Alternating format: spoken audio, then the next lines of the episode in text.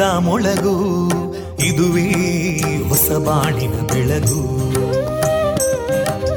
ಪಾಂಚಜನ್ಯದ ಮೊಳಗು ಇದುವೇ ಹೊಸ ಬಾಳಿನ ಬೆಳಗು. ಜನಮಾನಸವ. ಅರಳಿಸುವಂತ. ಅರಳಿಸುವಂತ. ಜನಮಾನಸವ ಅರಳಿಸುವಂತ. ಸುಖ ದುಃಖಗಳಿಗೆ ತಾಕೊರಳಾಗುವ ನೆಲ ಪ್ರೀತಿಯದಿ ಮೊಳಗು. ಇದುವೇ ಹೊಸಬಾಣಿನ ಬೆಳಗು. ಇದುವೇ ಪಾಂಚಜನ್ಯದ ಮೊಳಗು. ಇದುವೇ ಪಾಂಚಜನ್ಯದ ಮೊಳಗು.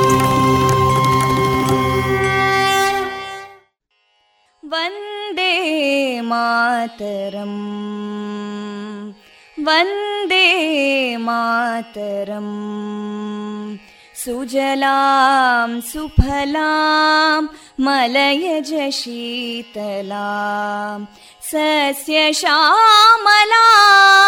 मातरं वन्दे मातरम्। शुभ्रजोत्स्ना पुलकितयामिनीं पुल्लकुसुमिता ध्रुमदळशोभिनीं सुहासिनीं सुमधुरभाषिणीं सुखदां वरदां मातरं वन्दे मातरम् कोटि कोटि कण्ठा कलकलनिनादकराले कोटि कोटि भुजैदृता करकलवाले अबलां केनो मायेतो बले बहुबलधारिणीं नमामि तारिणीं रिपुदलवारिणी मातरं वन्दे मातरम् तुमि विद्या तुमि धर्मा, तुम्हें हृदि तुम्हें मर्मा। त्वं हि प्राणा शरीरे, बाहुते तुम्हें मा शक्ति। हृदये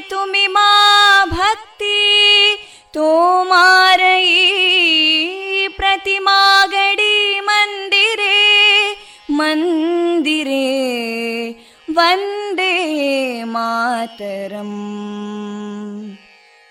त्वं हि दुर्गा दशप्रहरणधारिणीं कमलां कमलदलविहारिणीं वाणीं विद्यादायिनीं नमामि त्वां नमामि कमलाम् अमलामतुलां सुजलां सुफलां मातरं वन्दे मातरम् श्यामलां सरलां सुस्मितां भूषितां धरणीं भरणीं मातरं वन्दे मातरम् वन्दे मातरम्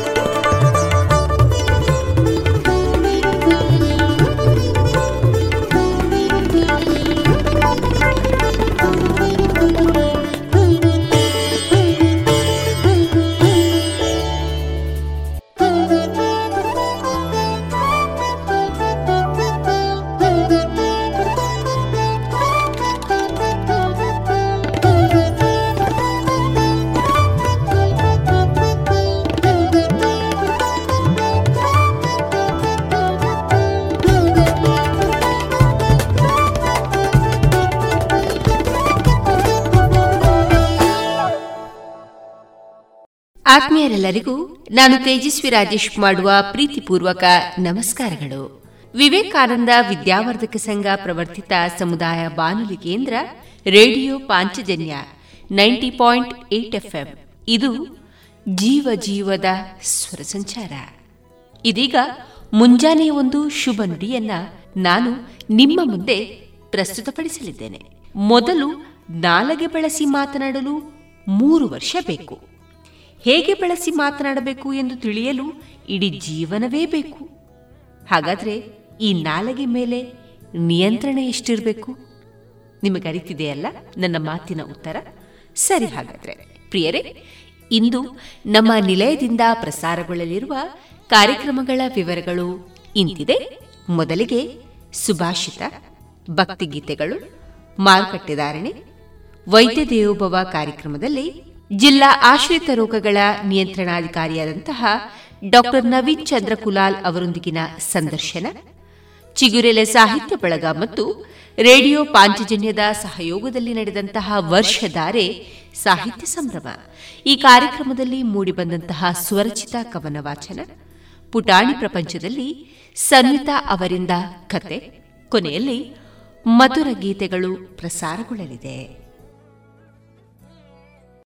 ಸುಮಧುರ ಕ್ಷಣಗಳನ್ನು ಎಂದು ಅವಿಸ್ಮರಣೀಯಗೊಳಿಸಲು ಪರಿಶುದ್ಧ ಚಿನ್ನಾಭರಣಗಳು ಮುಳಿಯಾ ಜುವೆಲ್ಸ್ನಲ್ಲಿ ಎಲ್ಲಿಯೂ ಸಿಗದಂತಹ ಅತ್ಯುನ್ನತ ಡಿಸೈನ್ಸ್ ಬೇಕಾದಷ್ಟು ಕಲೆಕ್ಷನ್ಸ್ ಸೆಲೆಕ್ಷನ್ಸ್. ಚಿನ್ನ ಬೆಳ್ಳಿ ವಜ್ರಾಭರಣಗಳ ಖರೀದಿಗೆ ಭೇಟಿ ಕೊಡಿ. ಮುಳಿಯಾ ಜುವೆಲ್ಸ್ ಪುತ್ತೂರು ಮಡಿಕೇರಿ ಗೋಣಿಕೊಪ್ಪಲು ಬೆಳ್ತಂಗಡಿ ಬೆಂಗಳೂರು. ಶುದ್ಧತೆಯನ್ನು ಮೀರಿದ ಪರಿಪೂರ್ಣತೆಯಡೆಗೆ. ರೇಡಿಯೋ ಪಾಂಚಜನ್ಯ ತೊಂಬತ್ತು ಬಿಂದು ಎಂಟು ಎಫ್ಎಂ ಸಮುದಾಯ ಬಾನುಲಿ ಕೇಂದ್ರ ಪುತ್ತೂರು. ಇದು ಜೀವ ಜೀವದ ಸ್ವರ ಸಂಚಾರ.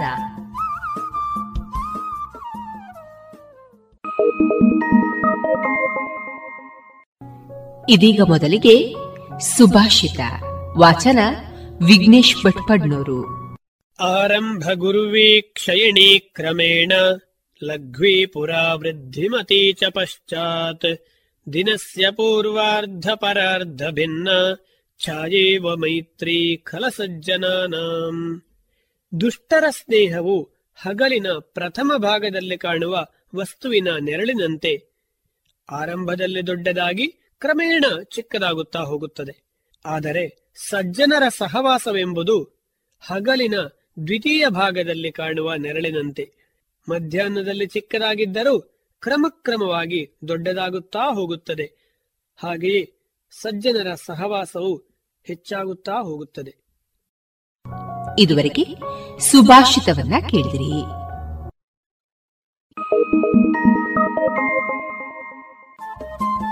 ರೇಡಿಯೋ ಪಾಂಚಜನ್ಯ ತೊಂಬತ್ತು ಬಿಂದು ಎಂಟು ಎಫ್ಎಂ ಸಮುದಾಯ ಬಾನುಲಿ ಕೇಂದ್ರ ಪುತ್ತೂರು. ಇದು ಜೀವ ಜೀವದ ಸ್ವರ ಸಂಚಾರ.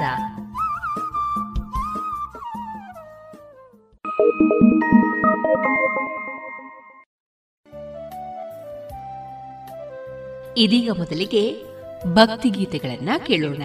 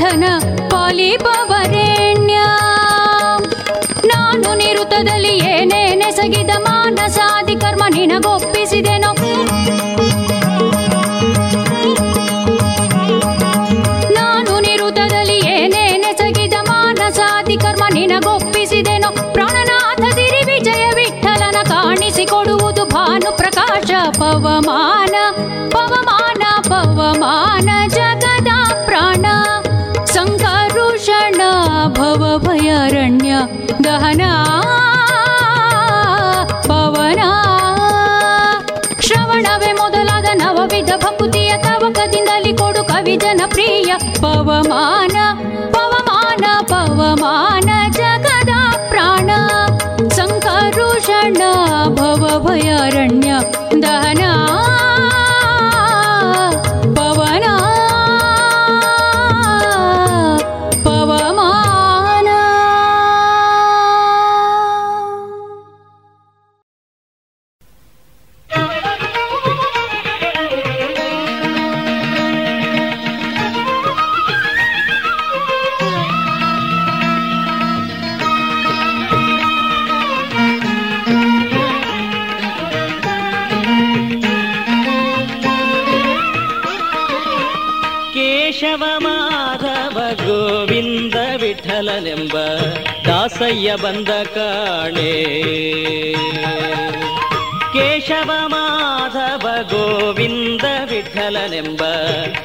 ದಾಸಯ್ಯ ಬಂದ ಕಾಣೆ ದೋಷರಹಿತ ನರವೇಶವ ಧರಿಸಿದ ದೋಷರಹಿತ ನರವೇಶವ ಧರಿಸಿದ ದಾಸಯ್ಯ ಬಂದ ಕಾಣೆ ದಾಸಯ್ಯ ಬಂದ ಕಾಣೆ ಕೇಶವ ಮಾಧವ ಗೋವಿಂದ ವಿಠಲನೆಂಬ ದಾಸಯ್ಯ ಬಂದ ಕಾಣೆ.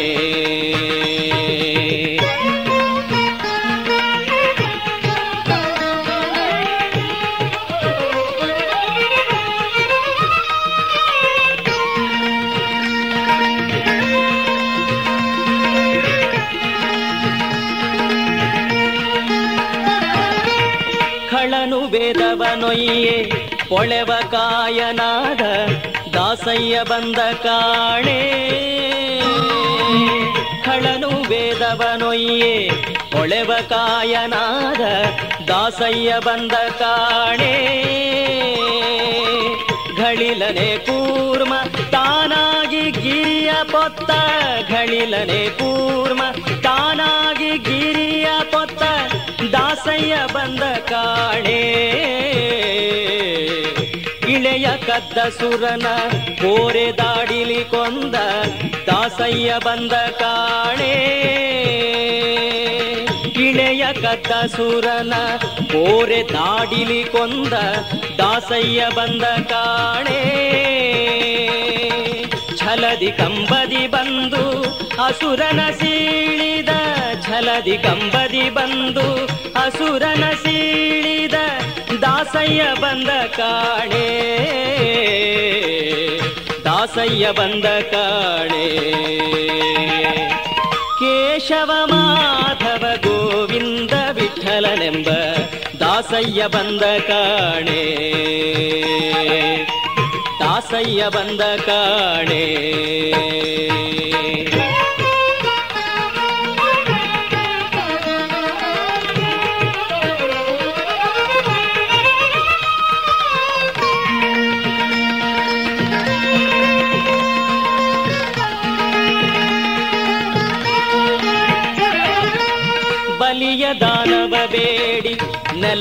ಅಳೆದು ನಿಂದ ದಾಸಯ್ಯ ಬಂದ ಕಾಣೆ.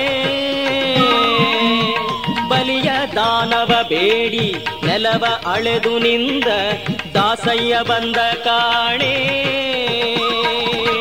ಛಲದಿ ಕ್ಷತ್ರಿಯ ಕುಲವ ಸಂಹರಿಸಿದ, ಛಲದಿ ಕ್ಷತ್ರಿಯ ಕುಲವ ಸಂಹರಿಸಿದ, ದಾಸಯ್ಯ ಬಂದ ಕಾಣೆ. ನೊಯ್ಯೇತ ತಲೆ ಹತ್ತನ ಕೊಂದ ದಾಸಯ್ಯ ಬಂದ ಕಾಣೆ.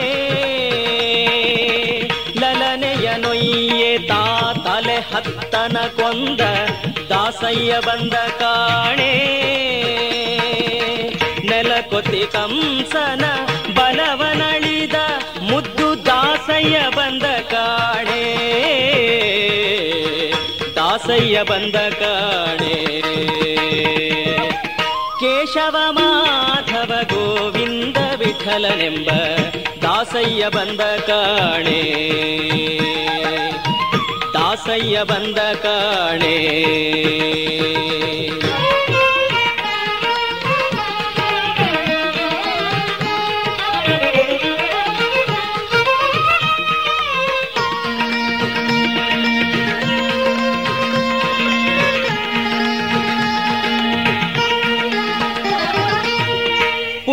ನದಿ ಹೋಗಿ ಪುರವನು ರೂಪಿ ಬಂದ, ದಾಸಯ್ಯ ಬಂದ ಕಾಣೆ.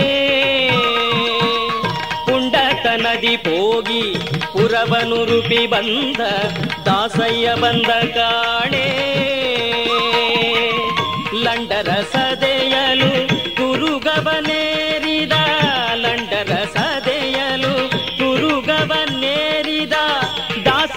ಬಂದ ಕಾಣೆ ಹಿಂಡು ವೇದಗಳೆಲ್ಲ ಅರಸಿ ನೋಡಲು ಸಿಗದ ದಾಸಯ್ಯ ಬಂದ ಕಾಣೆ ಹಿಂಡು ವೇದಗಳೆಲ್ಲ ಅರಸಿ ನೋಡಲು ಸಿಗದ ದಾಸಯ್ಯ ಬಂದ ಕಾಣೆ ಪಾಂಡುರಂಗ ನಮ್ಮ ಪುರಂದರ ವಿಠಲ, ಪಾಂಡುರಂಗ ನಮ್ಮ ಪುರಂದರ ವಿಠಲ.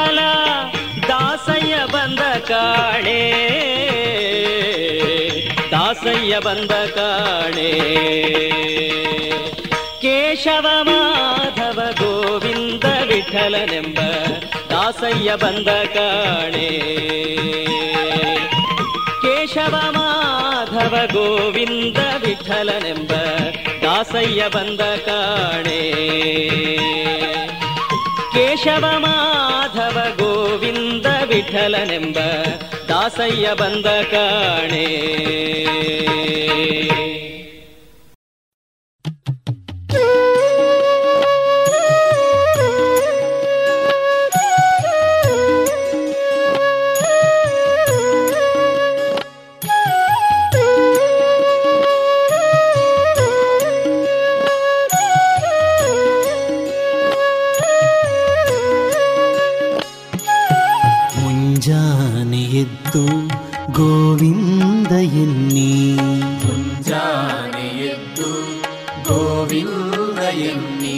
ನಮ್ಮ ನಂಜೀಪ ದುರಿತವು ದೂರವೆನ್ನಿ ಅಂಜೀಪ ದುರಿತವು ದೂರವೆನ್ನಿ ಮುಂಜಾನೆ ಎದ್ದು ಗೋವಿಂದ ಎನ್ನಿ ಮುಂಜಾನೆ ಎದ್ದು ಗೋವಿಂದ ಎನ್ನಿ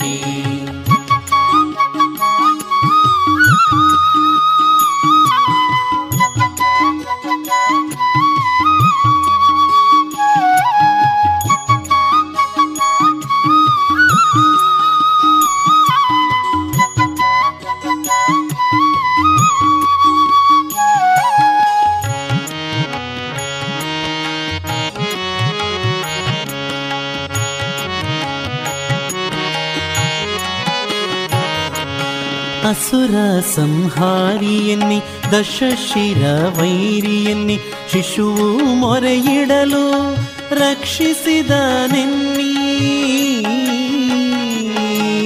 ಅಸುರ ಸಂಹಾರಿಯನ್ನಿ ದಶಶಿರ ವೈರಿಯನ್ನಿ ಶಿಶುವು ಮೊರೆಯಿಡಲು ರಕ್ಷಿಸಿದ ನಿನ್ನಿ. ಅಸುರಾರಣ್ಯದೋಳ್ ಭಸ್ಮಾವ ಮಾಡಲು ಅಸುರಾರಣ್ಯದೋಳ್ ವಸುದೆಯೊಳ್ ನಾಟ್ಯವಾಡಿದ ನಿನ್ನಿ ವಸುದೆಯೊಳ್ ನಾಟ್ಯವಾಡಿದ ನಿನ್ನಿ ನೆನ್ನಿ ಮುಂಜಾನೆ ಎದ್ದು ಗೋವಿಂದ ಎನ್ನಿ. ಮುಂಜಾನೆ ಎದ್ದು ಗೋವಿಂದ ಎನ್ನಿ.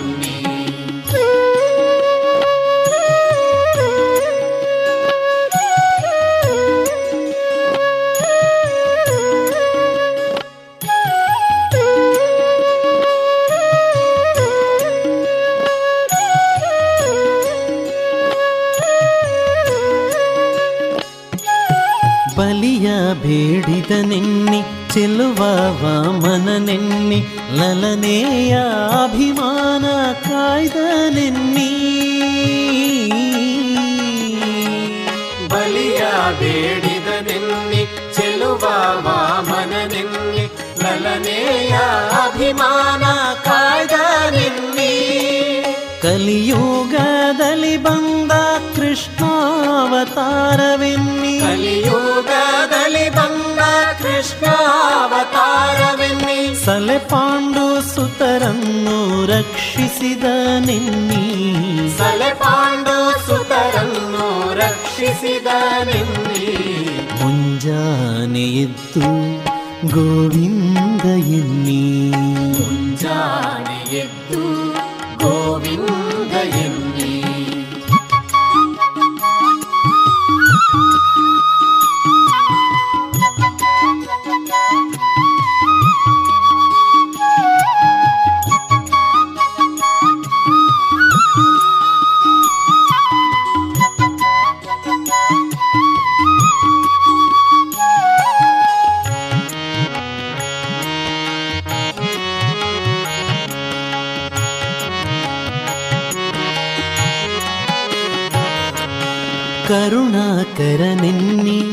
ಕಪಟ ನಾಟಕ ನಿನ್ನಿ ಕರಿರಾಜನನು ಕಾಯ್ದ ಕೃಷ್ಣ ನಿನ್ನಿ. ಕರುಣಾಕರ ನಿನ್ನಿ ಕಪಟ ನಾಟಕ ನಿನ್ನಿ ಕರಿರಾಜನನು ಕಾಯ್ದ ಕೃಷ್ಣ ನಿನ್ನಿ.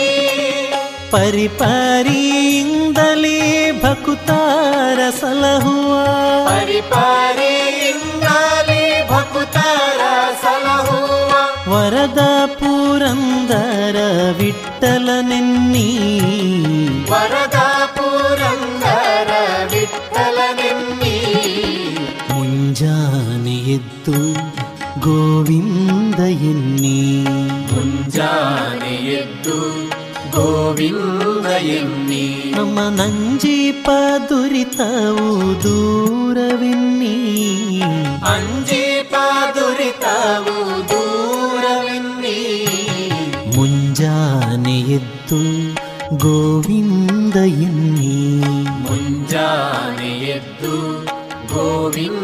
ಎನ್ನಿ, ಶ್ರೀಹರಿ ಎನ್ನಿ, ಮಾಧವ ಎನ್ನಿ, ಮಧುಸೂದನ ಎನ್ನಿ, ಕೇಶವ ಎನ್ನಿ.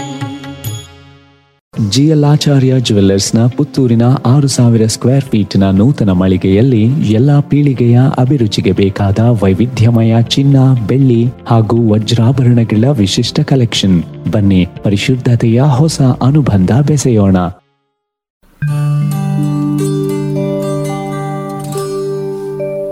मनोजवम् मारुततुल्यवे।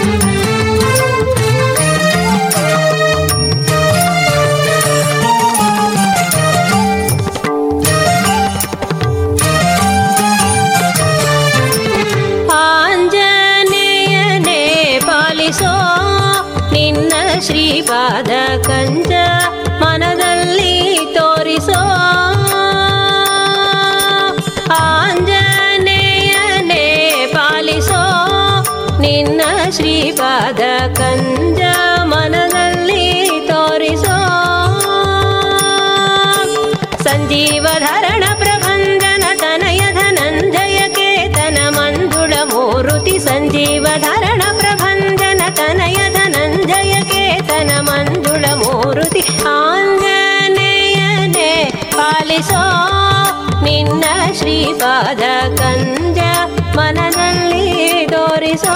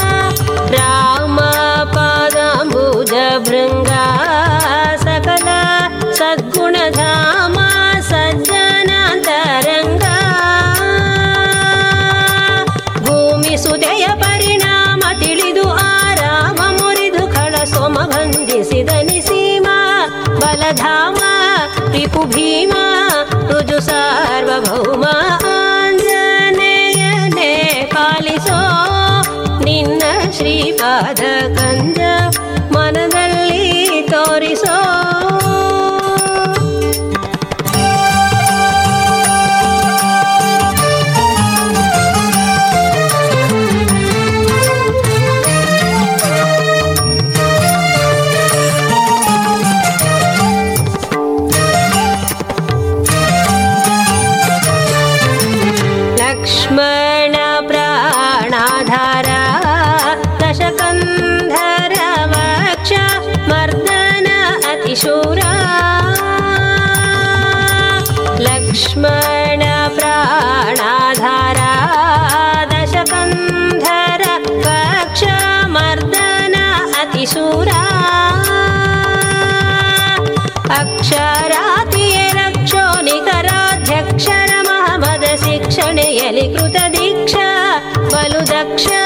ರುಧಿರಾಕ್ಷ ಕೊಡು ನಿನ್ನ ಪರೋಕ್ಷ. ಆಂಜನೇಯನೇ ಪಾಲಿಸೋ ನಿನ್ನ ಶ್ರೀಪಾದ ಕಂಜ ಮನದಲ್ಲಿ ತೋರಿಸೋ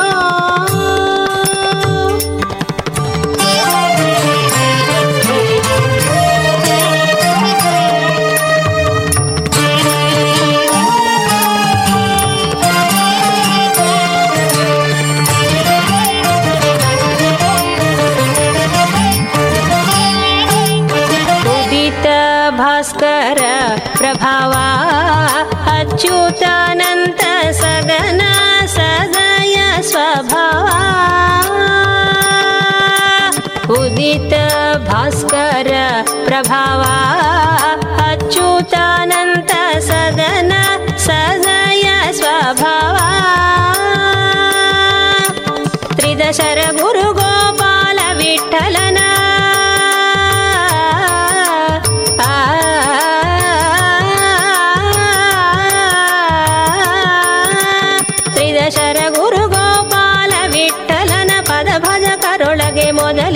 ನೀನೇ ಪವನ, ಮಾಧವನ ಗುಣಸ್ತವನ ಮಾಡಿಸು ನಿನ್ನವನ. ಆಂಜನೇಯನೇ, ಪಾಲಿಸೋ ನಿನ್ನ ಶ್ರೀಪಾದ ಕಂಜ, ಮನದಲ್ಲಿ ತೋರಿಸೋ.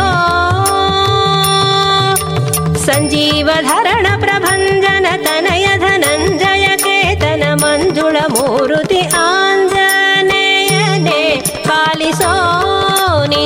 ಶ್ರೀಪಾದ ಕಂಜ ಮನದಲ್ಲಿ ತೋರಿಸೋ.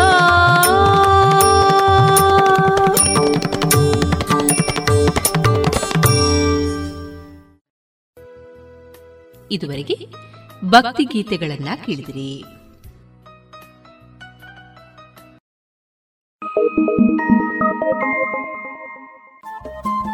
ರೇಡಿಯೋ ಪಾಂಚಜನ್ಯ ತೊಂಬತ್ತು ಬಿಂದು ಎಂಟು ಎಫ್ಎಂ ಸಮುದಾಯ ಬಾನುಲಿ ಕೇಂದ್ರ ಪುತ್ತೂರು. ಇದು ಜೀವ ಜೀವದ ಸ್ವರ ಸಂಚಾರ.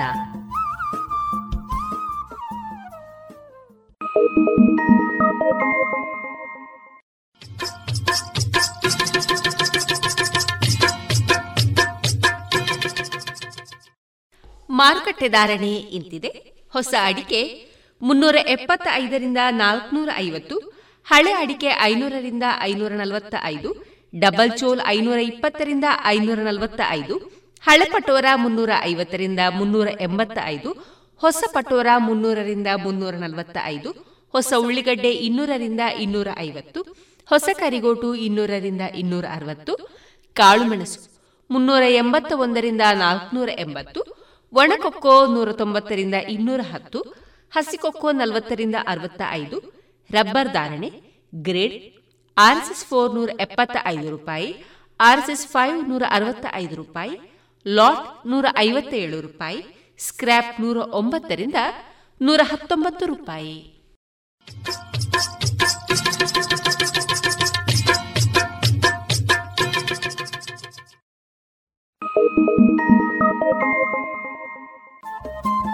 ರೇಡಿಯೋ ಪಾಂಚಜನ್ಯ ತೊಂಬತ್ತು ಬಿಂದು ಎಂಟು ಎಫ್ಎಂ ಸಮುದಾಯ ಬಾನುಲಿ ಕೇಂದ್ರ ಪುತ್ತೂರು. ಇದು ಜೀವ ಜೀವದ ಸ್ವರ ಸಂಚಾರ.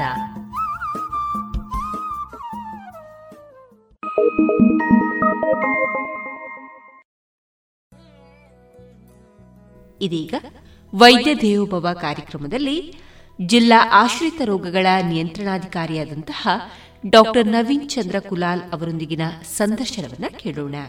ಇವರು ಮಾತನಾಡುವಂತಹ ವಿಷಯ ಮಳೆಗಾಲದಲ್ಲಿ ಬಾಧಿಸುವ ರೋಗಗಳು. ಈ ಕುರಿತು ಸಂದರ್ಶನವನ್ನ ನಡೆಸಲಿರುವವರು ಡಾಕ್ಟರ್ ವಿಜಯ ಸರಸ್ವತಿ. ನಮಸ್ಕಾರ ಶ್ರೋತೃ ಬಾಂಧವರೇ. ರೇಡಿಯೋ ಪಾಂಚಜನ್ಯದ ವೈದ್ಯ ದೇವೋಭ ಕಾರ್ಯಕ್ರಮಕ್ಕೆ ನಿಮಗೆಲ್ಲರಿಗೂ ಆತ್ಮೀಯ ಸ್ವಾಗತ. ಇಂದು ನಮ್ಮೊಂದಿಗೆ ಉಪಸ್ಥಿತರಿರುವಂತಹ ಆಶ್ರಿತ ರೋಗವಾಹಕ ಜಿಲ್ಲಾ ನಿಯಂತ್ರಣಾಧಿಕಾರಿಯಾಗಿರುವಂತಹ ಡಾಕ್ಟರ್ ನವೀನ್ ಚಂದ್ರ ಕುಲಾಲ್ ಇವರನ್ನ ಈ ಕಾರ್ಯಕ್ರಮಕ್ಕೆ ಆತ್ಮೀಯವಾಗಿ ಸ್ವಾಗತಿಸ್ತಾ ಡಾಕ್ಟರ್ ನಮಸ್ಕಾರ. ನಮಸ್ತೆ ಡಾಕ್ಟ್ರೇ, ನಮ್ಮ ಪುತ್ತೂರು, ಸುಳ್ಯ, ಕಡಬ ಈ ಆಸುಪಾಸಿನಲ್ಲಿ ಡೆಂಗ್ಯೂ ಮತ್ತೆ ಬಹಳಷ್ಟು ತೊಂದರೆಗಳನ್ನು ಉಂಟು ಮಾಡ್ತಾ ಇದೆ. ಕಳೆದ ಒಂದು ಎರಡು ತಿಂಗಳಿಂದ ನಾವು ಡೆಂಗ್ಯೂವಿನ ಸಂಖ್ಯೆಯನ್ನು, ಡೆಂಗ್ಯೂ ಪೀಡಿತ ವ್ಯಕ್ತಿಗಳ ಸಂಖ್ಯೆಯನ್ನು ನೋಡ್ತಾ ಹೋದರೆ ಆ ಸಂಖ್ಯೆ ಇವತ್ತು ದಿನದಿಂದ ದಿನಕ್ಕೆ ಜಾಸ್ತಿ ಆಗ್ತಾ ಇದೆ. ಜೊತೆಗೆ ರೋಗಿಗಳ ಸಂಖ್ಯೆ ಜಾಸ್ತಿ ಆಗ್ತಾ ಇದೆ. ಇದರಿಂದ ಬಳಲ್ತಾ ಇರುವಂಥವರ ಸಂಖ್ಯೆ ಜಾಸ್ತಿ ಆಗ್ತಾ ಇದೆ. ಡಾಕ್ಟ್ರೆ, ಇದರ ನಿಯಂತ್ರಣ ಹೇಗೆ? ಮತ್ತು ಈ ಡೆಂಗ್ಯೂ ಯಾಕೆ ಮತ್ತೆ ಮತ್ತೆ ತೀವ್ರವಾಗಿ ಕಾಡ್ತಾ ಇದೆ. ಒಂದಿಷ್ಟು ಮಾಹಿತಿಯನ್ನು ನೀಡಬಹುದೇ ಈಗ ಮೊದಲನೇದಾಗಿ ನೀವು ಹೇಳಿದ್ದು ತುಂಬಾ ಪ್ರಸ್ತುತವಾದ ಒಂದು ತೊಂದರೆ ಮಂಗ ನಿಮ್ಮ ಪುತ್ತೂರು ಕಡಬ ಸುಳ್ಯ ನೂರಕ್ಕೆ ನೂರು ಸರಿ. ಯಾಕೆಂತ ಹೇಳಿದರೆ ನಿಮ್ಮ ಪುತ್ತೂರಾಗಲಿ ಕಡಬ ಆಗಲಿ ಅಥವಾ ಸುಳ್ಯ ಆಗಲಿ ಕಳೆದ ಎರಡು ದಶಕಗಳಿಂದಲೂ ಇಲ್ಲಿ ಡೆಂಗು ಇದೆ. ಡೆಂಗು ಕಳೆದ ವರ್ಷ ಬಂದದ್ದಲ್ಲ ಹಿಂದಿನ ವರ್ಷ ಬಂದಲ್ಲ. ಸುಮಾರು ಇಪ್ಪತ್ತು ವರ್ಷದಿಂದ ಇಲ್ಲಿ ಡೆಂಗು ಮತ್ತೆ ಸುತ್ತಾಡ್ತಾನೆ ಇದೆ. ಅದರ ಅರ್ಥ ಏನು ಅಂತ ಹೇಳಿದ್ರೆ ಡೆಂಗು ವೈರಸ್ ಆಕ್ಟಿವ್ಲಿ ಇಲ್ಲಿ ಸರ್ಕ್ಯುಲೇಟ್ ಆಗ್ತಾ ಇದೆ ಅಂತ ಹೇಳ್ತಾರೆ. ಯಾಕೆ ಇಲ್ಲಿ ಬರ್ತಾ ಇದೆ ಅನ್ನೋದಕ್ಕೆ ತುಂಬ ವಿಷಾದವಾದ ಕಾರಣಗಳಿವೆ. ಮೊದಲನೇದಾಗಿ ನಮ್ಮ ನಿಮ್ಮಲ್ಲಿ ತೋಟಗಳು ಜಾಸ್ತಿ. ಈ ತೋಟಗಳು ಜಾಸ್ತಿ ಆದ ತಕ್ಷಣ ಜನರಲ್ಲಿ ಈ ಸೊಳ್ಳೆ ಉತ್ಪಾದನೆ ಬಗ್ಗೆ ಯೋಚನೆ ಕಮ್ಮಿ ಆಗ್ತದೆ. ಅದನ್ನೊಂದು ಅದು ಸಾಮಾನ್ಯ ಅನ್ನೋ ರೀತಿಯಲ್ಲಿ ಭಾವಿಸ್ತಾರೆ. ಎರಡು ಜಾಗದಲ್ಲಿ ಹಾಕಿ ಯೋಗಿಸ್ ಯೋಚಿಸ್ತಾರೆ. ಒಂದು ಹಟ್ಟಿ ದನದ ಹಟ್ಟಿ. ದನದ ಹಟ್ಟಿ ಅಂತೇಳಿ ಸೊಳ್ಳೆ ಇದ್ದೇ ಇರ್ತದೆ. ಅದೇ ರೀತಿ ತೋಟ ಅಂತ ಹೇಳಿದ ಮೇಲೆ ಸೊಳ್ಳೆ ಬೇಕೇ ಬೇಕಲ್ವಾ? ನಿಜವಾಗಿ ನೋಡಿದರೆ ಅದು ನಿಜ ಪ್ರಸ್ತು ಸತ್ಯ ಅಲ್ಲ. ನೀವು ಒಂದು ಹತ್ತು ವರ್ಷ ಹಿಂದೆ ನೋಡಿದರೆ ಆಗ ಜನರು ತೋಟವನ್ನು ಪ್ರತಿದಿನ ಬೆಳಿಗ್ಗೆ ಎದ್ದು ಒಂದು ತೋಟಕ್ಕೊಂದು ಸುತ್ತೋಡಿಯೋ ಅಭ್ಯಾಸ ಇತ್ತು. ಹಾಗೆ ಏನೆಲ್ಲ ಅಡಿಕೆ ಹಾಳೆಗಳು ಬಿದ್ದಿವೆ ಅಥವಾ ಏನೆಲ್ಲ ತೆಂಗಿನ ಕೊಂಬುಗಳು ಬಿದ್ದಿವೆ ತೆಂಗಿನ ಮಡಲುಗಳು ಏನು ಬಿದ್ದಿವೆ ಅವುಗಳನ್ನೆಲ್ಲ ಎತ್ತಿಕೊಂಡು ಮತ್ತೆ ಮನೆಗೆ ತಗೊಂಡ್ಬಂದು ಮನೆಯಲ್ಲಿ ಅದಕ್ಕೆ ಅಂತಲೇ ಒಂದು ಚಿಕ್ಕ ಮನೆ ಇತ್ತು. ಅದನ್ನೆಲ್ಲ ಶೇಖರಿಸಿಡ್ಲಿಕ್ಕೆ. ಉರುವಲಾಗಿ ಉಪಯೋಗಿಸ್ತಾ ಇದ್ದಾರೆ. ಇವತ್ತು ನಮಗೆ ಗ್ಯಾಸ್ ಬಂದಿದೆ ಉರುವಲಿನ ಅಗತ್ಯ ಇಲ್ಲ. ಉಪಯೋಗವೇ ಇಲ್ಲ. ಸೊ ನಮಗೆ ಬೇಕಾಗಿರೋದು ಖಾಲಿ ಅಡಿಕೆ ಮತ್ತು ತೆಂಗಿನ ಏನು ಸಿಯಾಳ ಮತ್ತು ಅದರದ ತೆಂಗಿನಕಾಯಿ ಮಾತ್ರ. ಉಳಿದ ಅದರ ಉಪ ಏನು ವಸ್ತುಗಳಿವೆ ಅದನ್ನು ಇವತ್ತು ನಾವು ಅಲ್ಲೇ ಬಿಡ್ತಾ ಇರ್ತೇವೆ. ಅಂದ್ರೆ ತೋಟದಲ್ಲೇ ಬಿಡ್ತಾ ಇದ್ದೀವಿ. ಇದು ಒಂದು ಕಾರಣ. ಅದು ಬಿಟ್ಟರೆ ಸ್ಪ್ರಿಂಕ್ಲರ್ಗಳು. ಈ ಸ್ಪ್ರಿಂಕ್ಲರ್ಗಳಲ್ಲಿ ಏನಾಗುತ್ತೆ ನೀವು ಇಡೀ ಬೇಸಿಗೆಗಾಲದಲ್ಲಿ ಸ್ಪ್ರಿಂಕ್ಲರ್ ವಾರಕ್ಕೊಂದ್ಸಲ ಆದರೂ ಆನ್ ಇಡ್ತೀರಾ? ಸೊ ಅದರ ಒಳಗೆ ಒಂದಷ್ಟು ನೀರು ನಿಲ್ತದೆ. ಅದರ ಸ್ಪ್ರಿಂಕ್ಲರ್ ಅಡಿ ಅಳವಡಿಸುವ ಜಾಗದಲ್ಲಿ. ಸೊ ಮಳೆಗಾಲ ಬಂದ ತಕ್ಷಣ ಅದನ್ನು ಯೂಸ್ ಮಾಡಲ್ಲ. ಸೊ ಅದರಲ್ಲೂ ನೀರು ನಿಲ್ತದೆ. ಸರಿ. ಇದು ಎರಡನೇ ಕಾರಣ. ಮೂರನೇದು ನಾವು ಇತ್ತೀಚೆಗೆ ನೋಡಿದ್ದು ನಿಮ್ಮ ಊರಲ್ಲಿ. ಈ ಜೇನು ಸಾಕಾಣಿಕೆ ಮಾಡುವಾಗ ಜೇನಿಗೆ ಇರುವೆ ಹೋಗದಾಗೆ ಅದರ ಕೆಳಗಡೆ ಒಂದು ಪ್ಲೇಟ್ ಇಡ್ತಾರೆ. ಈಗೆಲ್ಲಂತೂ ಇನ್ನೂ ಜನ ಮುಂದುವರಿದ್ದಾರೆ. ನೋಡಿ ಜನ ಇದಕ್ಕೆಲ್ಲ ತುಂಬಾ ಬೇಗ ಯೋಚಿಸ್ತಾರೆ. ಕಾಂಕ್ರೀಟ್ ಇದ್ದೇನೆ ಮಾಡ್ಕೊಂಡಿದ್ದಾರೆ. ಕಾಂಕ್ರೀಟ್ ಇದ್ದೇ ಒಂದು ಸ್ಟ್ಯಾಂಡ್. ಅದಕ್ಕೆ ಕೆಳಗಡೆ ಒಂದು ಕಾಂಕ್ರೀಟ್ ಇದ್ದೊಂದು ನೀರು ಕಟ್ಕೊಳ್ಳಿಕ್ಕೆ. ಅವನ್ ಮಾಡಿದವನು ಯೋಚಿಸಿದ್ದಾನೆ. ಅದಕ್ಕೊಂದು ತೂತಾದ್ರೂ ಇಡ್ತಾ ಇದ್ರೆ ನೀರನ್ನು ಡ್ರೈನ್ ಮಾಡ್ಲಿಕ್ಕೆ ಏನಾದ್ರೂ ಮಾಡ್ಬೋದು ಅದು ಇಲ್ಲ. ಸೊ ಅಂಥದ್ರಲ್ಲಿ ನೀರು ನಿಂತ್ರೆ ನಾನು ಈಗ ಎಲ್ಲ ಹೇಳಿದ್ರಲ್ಲಿ ನೀರು ನಿಂತ್ರೆ ಈ ನೀರಲ್ಲಿ ಸೊಳ್ಳೆ ಮೊಟ್ಟೆ ಇಡ್ತದೆ. ಮೊಟ್ಟೆ ಇಟ್ಟಂಥ ಮೊಟ್ಟೆ ಒಡ್ಡಿದ್ದು ಸೊಳ್ಳೆಗಳು ಸಾವಿರಾರು ಸಂಖ್ಯೆಯಲ್ಲಿ ಬರ್ತದೆ. ಅದಕ್ಕೆ ನಿಮ್ಮ ತೋಟದಲ್ಲಿ ಸೊಳ್ಳೆ ಮ ಸೊಳ್ಳೆ ಜಾಸ್ತಿ ಸೊಳ್ಳೆ ಜಾಸ್ತಿ ಅಂತ ಹೇಳುದೇ ಹೊರತು. ತೋಟ ಅಂದ ಕೂಡಲೇ ಸೊಳ್ಳೆ ಇರಲೇಬೇಕು ಅಂತ ಇಲ್ಲ. ಸರಿ. ಹೆಚ್ಚಿನ ಅಂಶ ನಾವು ಮುಖ್ಯವಾಗಿ ಬಿಟ್ಟದ್ದು ಇನ್ನೊಂದು ಅಂತ ಹೇಳಿದ್ರೆ ನಿಮ್ಮ ಈಗಿನ ನಮ್ಮ ಕೃಷಿ. ಮೊದಲು ಇಪ್ಪತ್ತು ವರ್ಷ ಮೊದಲು ಖಂಡಿತ ರಬ್ಬರ್ ನಮ್ಮದಲ್ಲ. ಸೊ ಇವತ್ತು ರಬ್ಬರ್ ಕೂಡ ಕೃಷಿ ಸ್ಟಾರ್ಟ್ ಆಗಿದೆ. ಅದರಲ್ಲಿ ಆ ರಬ್ಬರ್ ಟ್ಯಾಪ್ ಮಾಡಲಿಕ್ಕೆ ಒಂದು ಕಪ್ ಇಡ್ತಾರೆ. ಆ ಕಪ್ಪಲ್ಲಿ ಹಾಲಿನ ಬದಲು ಮಳೆಯಲ್ಲಿ ನೀರು. ಸಂಗ್ರಹ ಸೊ ಇದರಲ್ಲೆಲ್ಲ ಸೊಳ್ಳೆ ಅಪಾರ ಸಂಖ್ಯೆಯಲ್ಲಿ ಹುಡ್ತದೆ ಒಂದು ತೋಟದ ಪ್ರಕರಣ ಇದು. ಹೌದು. ಇದು ಬಿಟ್ಟು ಮತ್ತೆ ಮನೆಗಳು. ಮನೆಯಲ್ಲಿ ಹಳ್ಳಿ ಮನೆಯಲ್ಲಿ ಏನಾಗತ್ತೆ? ಈಗ ಹಳ್ಳಿ ಮನೆಯದ್ದು ಹಂಚಿನ ಮಾಡು ಹೋಗಿದೆ. ಈಗ ಟ್ಯಾರೆಸ್ ಮಾಡು ಬಂದಿದೆ. ಟ್ಯಾರೆಸ್ ಮಾಡು ಬಿಸಿ ಆಗ್ತದೆ ಅಂತ ಮಾಡಿನ ಮೇಲೆ ಮಡಲ ಬೇರೆ ಏನೋ ಎಳೆಗಳನ್ನು ಹಾಕಿರ್ತಾರೆ. ಅಥವಾ ಅದರ ಮೇಲೆ ಏನಾದರೂ ಮರ ಬಂದಿದ್ರೆ ಅದರ ತರೆಗೆಲೆ ಬಿದ್ದಿರ್ತದೆ. ಸೊ ನ್ಯಾಚುರಲ್ ಆಗಿ ಅದಕ್ಕೆ ನೀರು ಹರಿದು ಹೋಗ್ಲಿಕ್ಕೆ ಒಂದು ಪೈಪ್ ಇಟ್ಟಿರ್ತಾರೆ ಟ್ಯಾರಿಸ್ ಅಲ್ಲಿ. ಹೌದು. ಅದು ಮುಚ್ಚಿರ್ತದೆ. ಅದನ್ನು ಜನ ಹೋಗಿ ನೋಡಿ ಈ ಮಳೆಗಾಲ ಬಂದ ಕೂಡಲೇ ಕ್ಲೀನ್ ಮಾಡಿ ಮಲ್ ನೀರು ನಿಲ್ಲದಾಗೆ ಮಾಡುವುದನ್ನು ಮರೆತು ಬಿಡ್ತಾರೆ. ಸೊ ಅದು ಮಾಡಬೇಕು. ಕಿಟಕಿ ಸಜ್ಜದಲ್ಲಿ ನೀರು ನಿಲ್ತದೆ ಅದನ್ನು ಮಾಡಬೇಕು.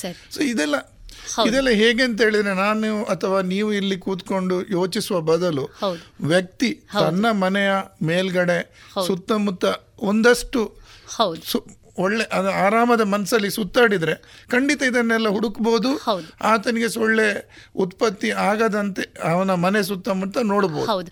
ಡಾಕ್ಟ್ರೆ ತಾವು ಬಹಳ ಉಪಯುಕ್ತವಾದಂಥ ಮಾಹಿತಿಯನ್ನು ನೀಡ್ತಾ ಇದ್ದೀರಿ. ಯಾಕೆಂದರೆ ಜನಸಾಮಾನ್ಯರಲ್ಲಿ ಒಂದು ಕಲ್ಪನೆ ಇದೆ. ಸೊಳ್ಳೆ ಸ್ವಾಭಾವಿಕವಾಗಿ ಇರುವಂಥದ್ದು. ಅದು ಯಾವಾಗ ಡೆಂಗ್ಯೂ ಸೊಳ್ಳೆ ಆಗ್ತದೆ ಅನ್ನುವಂಥದ್ದು ಯಾರ ಕಲ್ಪನೆಗೂ ಅರಿವಿಗೂ ಬರುವಂಥದ್ದಲ್ಲ. ನಾವೇ ಆ ಡೆಂಗ್ಯೂ ಸೊಳ್ಳೆಗೆ ಆಹ್ವಾನವನ್ನು ನೀಡಿದಂತೆ ಆಗ್ತದೆ. ನಮ್ಮ ಸುತ್ತಮುತ್ತಲಿನ ವ್ಯವಸ್ಥೆ ನಾವು ಬೇಕಾದ ಹಾಗೆ ಇಟ್ಟುಕೊಳ್ಳದೆ ಇದ್ದಾಗ ಖಂಡಿತ ಹೌದು. ಅದು ಅದು ಮೊದಲು ನಿಮ್ಮ ಡೆಂಗುಗೆ ಬಂದಾಗ ಅದು ನಿಮ್ಮದೇ ಸೊಳ್ಳೆ. ಯಾಕೆಂತ ಹೇಳಿದ್ರೆ ಡೆಂಗು ಸೊಳ್ಳೆ ಹುಟ್ಟುದು ಸ್ವಚ್ಛ ನಿಂತ ನೀರಲ್ಲಿ. ಬೇರೆ ಯಾರ್ದು ಮನೆ ಚರಂಡಿ ನೀರಲ್ಲಿ ಅಲ್ಲ. ನೀವು ನಿಮ್ಮ ಮನೆಯಲ್ಲಿ ಏನು ಒಳ್ಳೆಯ ನೀರನ್ನು ನಿಲ್ಲಿಕ್ಕೆ ಬಿಟ್ಟಿದ್ದೀರಿ ಅದು ಮುಚ್ಚಳವಿಲ್ಲದೆ ಸಂಗ್ರಹ ಮಾಡಿದ ಮಳೆ ನೀರಾಗಿರ್ಬೋದು ಅಥವಾ ಮನೆ ಮುಂದೆ ಬಿಸಾಡಿದಂತ ತ್ಯಾಜ್ಯ ವಸ್ತುಗಳು ಮನೆಯಲ್ಲಿದ್ದ ಒಡೆದ ಬಾಟ್ಲಿ ಇರ್ಬೋದು ಮನೆಯಲ್ಲಿದ್ದ ಚಪ್ಪಲಿಗಳಿರ್ಬೋದು ಶೂ ಕೆಲವೊಂದು ರಬ್ಬರ್ ಶೂ ಅಥವಾ ಮನೆ ಒಳಗಡೆ ಏನೋ ಕಂಟೈನರ್ ತಂದಿದ್ರಿ ಅದನ್ನು ಹೊರಗಡೆ ಬಿಸಾಡಿದ್ದೀರಿ. ಪ್ಲಾಸ್ಟಿಕ್ ಹಾಳೆ ಇರ್ಬೋದು.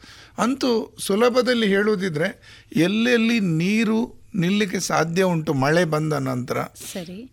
ನಾವಾಗಿ ಮಾಡಿದ್ದು. ನ್ಯಾಚುರಲ್ ಆಗಿ ನೀರುವುದು ಹರಿದು ಹೋಗ್ತದೆ. ನೋಡಿ ಪ್ರಕೃತಿ ಕೂಡ ತುಂಬಾ ಚೆನ್ನಾಗಿ ಮಾಡಿದೆ. ಮಳೆ ನೀರನ್ನು ಅದರ ಮಳೆ ನೀರು ಪ್ರಕೃತಿಗೆ ಬಿದ್ದಿದ್ದು ಎಲ್ಲೂ ನಿಲ್ಲಲ್ಲ. ಅದು ಅದರಷ್ಟಿಗೆ ಹರಿದು ಹೋಗ್ತದೆ. ಒಂದು ವೇಳೆ ನಿಂತರು ಅದರಲ್ಲಿ ಮೀನುಗಳು ಬೇರೆ ಏನೋ ಇರ್ತವೆ ಅವುಗಳ ಅವುಗಳ ಲಾರ್ವವನ್ನು ತಿಂತವೆ. ನೀವಾಗಿ ಏನು ನೀರು ನಿಲ್ಲಿಸಿದ್ದೀರಿ ಅದರಲ್ಲಿ ಮಾತ್ರ ಸೊಳ್ಳೆ ಆಗ್ತದೆ. ಸೊ ಇವತ್ತಿನ ಈ ಇಡೀ ಸೊಳ್ಳೆ ಜಾಸ್ತಿ ಆಗ್ಲಿಕ್ಕೆ ಕಾರಣ ನಾವೇ. ಅದಕ್ಕೆ ಪ್ರಕೃತಿ ಅಲ್ಲ. ಸೊ ಅದನ್ನೊಂದಷ್ಟು ಯೋಚಿಸಿ ಅದರ ಬಗ್ಗೆ ನಾವು ಜಾಗ್ರತೆ ವಹಿಸಿದ್ರೆ ಟೈರ್ಗಳು ಸರಿ. ನೀವು ನಿಮ್ಮ ಮನೆ ವಾಹನದ್ದು ಟೈರ್ ಬದಲಿ ಮಾಡ್ಲಿಕ್ಕೆ ಟೈರ್ ತಗೋ ಹೋಗ್ತೀರಿ. ಹಳೆ ಟೈರ್ ಯಾಕೆ ತಗೊಂಬರ್ತೀರಿ ಮನೆಗೆ ಅಂತ ನನಗೆ ಇವತ್ತಿಗೂ ಅರ್ಥ ಆಗೋದಿಲ್ಲ. ಅದು ನಮಗೆ ಪ್ರಯೋಜನ ಇಲ್ಲ. ಅಲ್ಲ ಅದನ್ನು ಯಾವುದಾದ್ರೂ ಅಲಂಕಾರಿಕವಾಗಿ ಯೂಸ್ ಮಾಡುವಂತ ವ್ಯವಸ್ಥೆ ಇದ್ರೆ ಅದನ್ನು ಯೂಸ್ ಮಾಡಿ. ಆದ್ರೆ ಅಗತ್ಯ ಏನು ಅಂತ ಹೇಳಿದ್ರೆ ಅದರ ಒಳಗಡೆ ನೀರು ನಿಲ್ಬಾರ್ದು. ನಾನು ಟೈರನ್ನೇ ಯಾಕೆ ಹೇಳ್ತೀನಿ ಅಂತ ಹೇಳಿದ್ರೆ ಟೈರಲ್ಲಿ ಒಂದು ಸಲ ನೀರು ನಿಂತರೆ ಅದನ್ನು ತೆಗಿಲಿಕ್ಕೆ ಅಷ್ಟು ಸುಲಭ ಇಲ್ಲ ನಿಮಗೆ. ಬೇರೆ ಆ ಉಳಿದ ಹಾಳೆಯಲ್ಲಿರುವುದು ಅಥವಾ ಕಂಟೈನರಲ್ಲಿ ಅಥವಾ ಬಾಟ್ಲಿಗಳಲ್ಲಿರೋ ನೀರನ್ನು ಮಲಗಿಸಿ ಹಾಕ್ಬೋದು. ನೀವು ಇವತ್ತು ನಿಮ್ಮ ಮನೆಯಲ್ಲಿ ಒಂದು ಟೈರ್ ಒಳಗಡೆ ನೀರು ಇದ್ರೆ ತೆಗಿಲಿಕ್ಕೆ ಟ್ರೈ ಮಾಡಿ.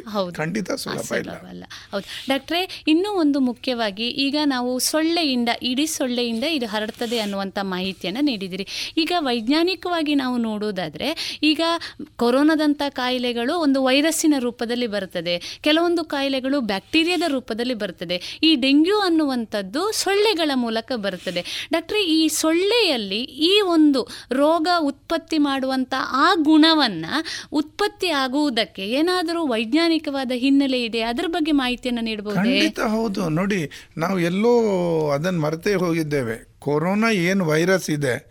ಆ ವೈರಸ್ಸು ಡೆಂಗು ವೈರಸ್ಸು ತುಂಬ ದೂರ ದೂರ ಇಲ್ಲ. ಸೊಳ್ಳೆ ರೋಗ ವಾಹಕ ಸೊಳ್ಳೆ ವಾಹನ. ಹೌದು. ಅದು ತಗೊಂಡು ಬರ್ತದೆ. ಅದರಲ್ಲಿರುವ ರೋಗಾಣು ಏನಿದೆ? ಅದು ವೈರಸ್ಸೇ. ಮತ್ತೆ ವೈರಸ್ಸೇ ಅದು. ಆ ವೈರಸ್ಸಿಗೂ ಕೋವಿಡ್ ವೈರಸ್ಸಿಗೂ ತುಂಬಾ ಸಾಮ್ಯತೆ ಇದೆ.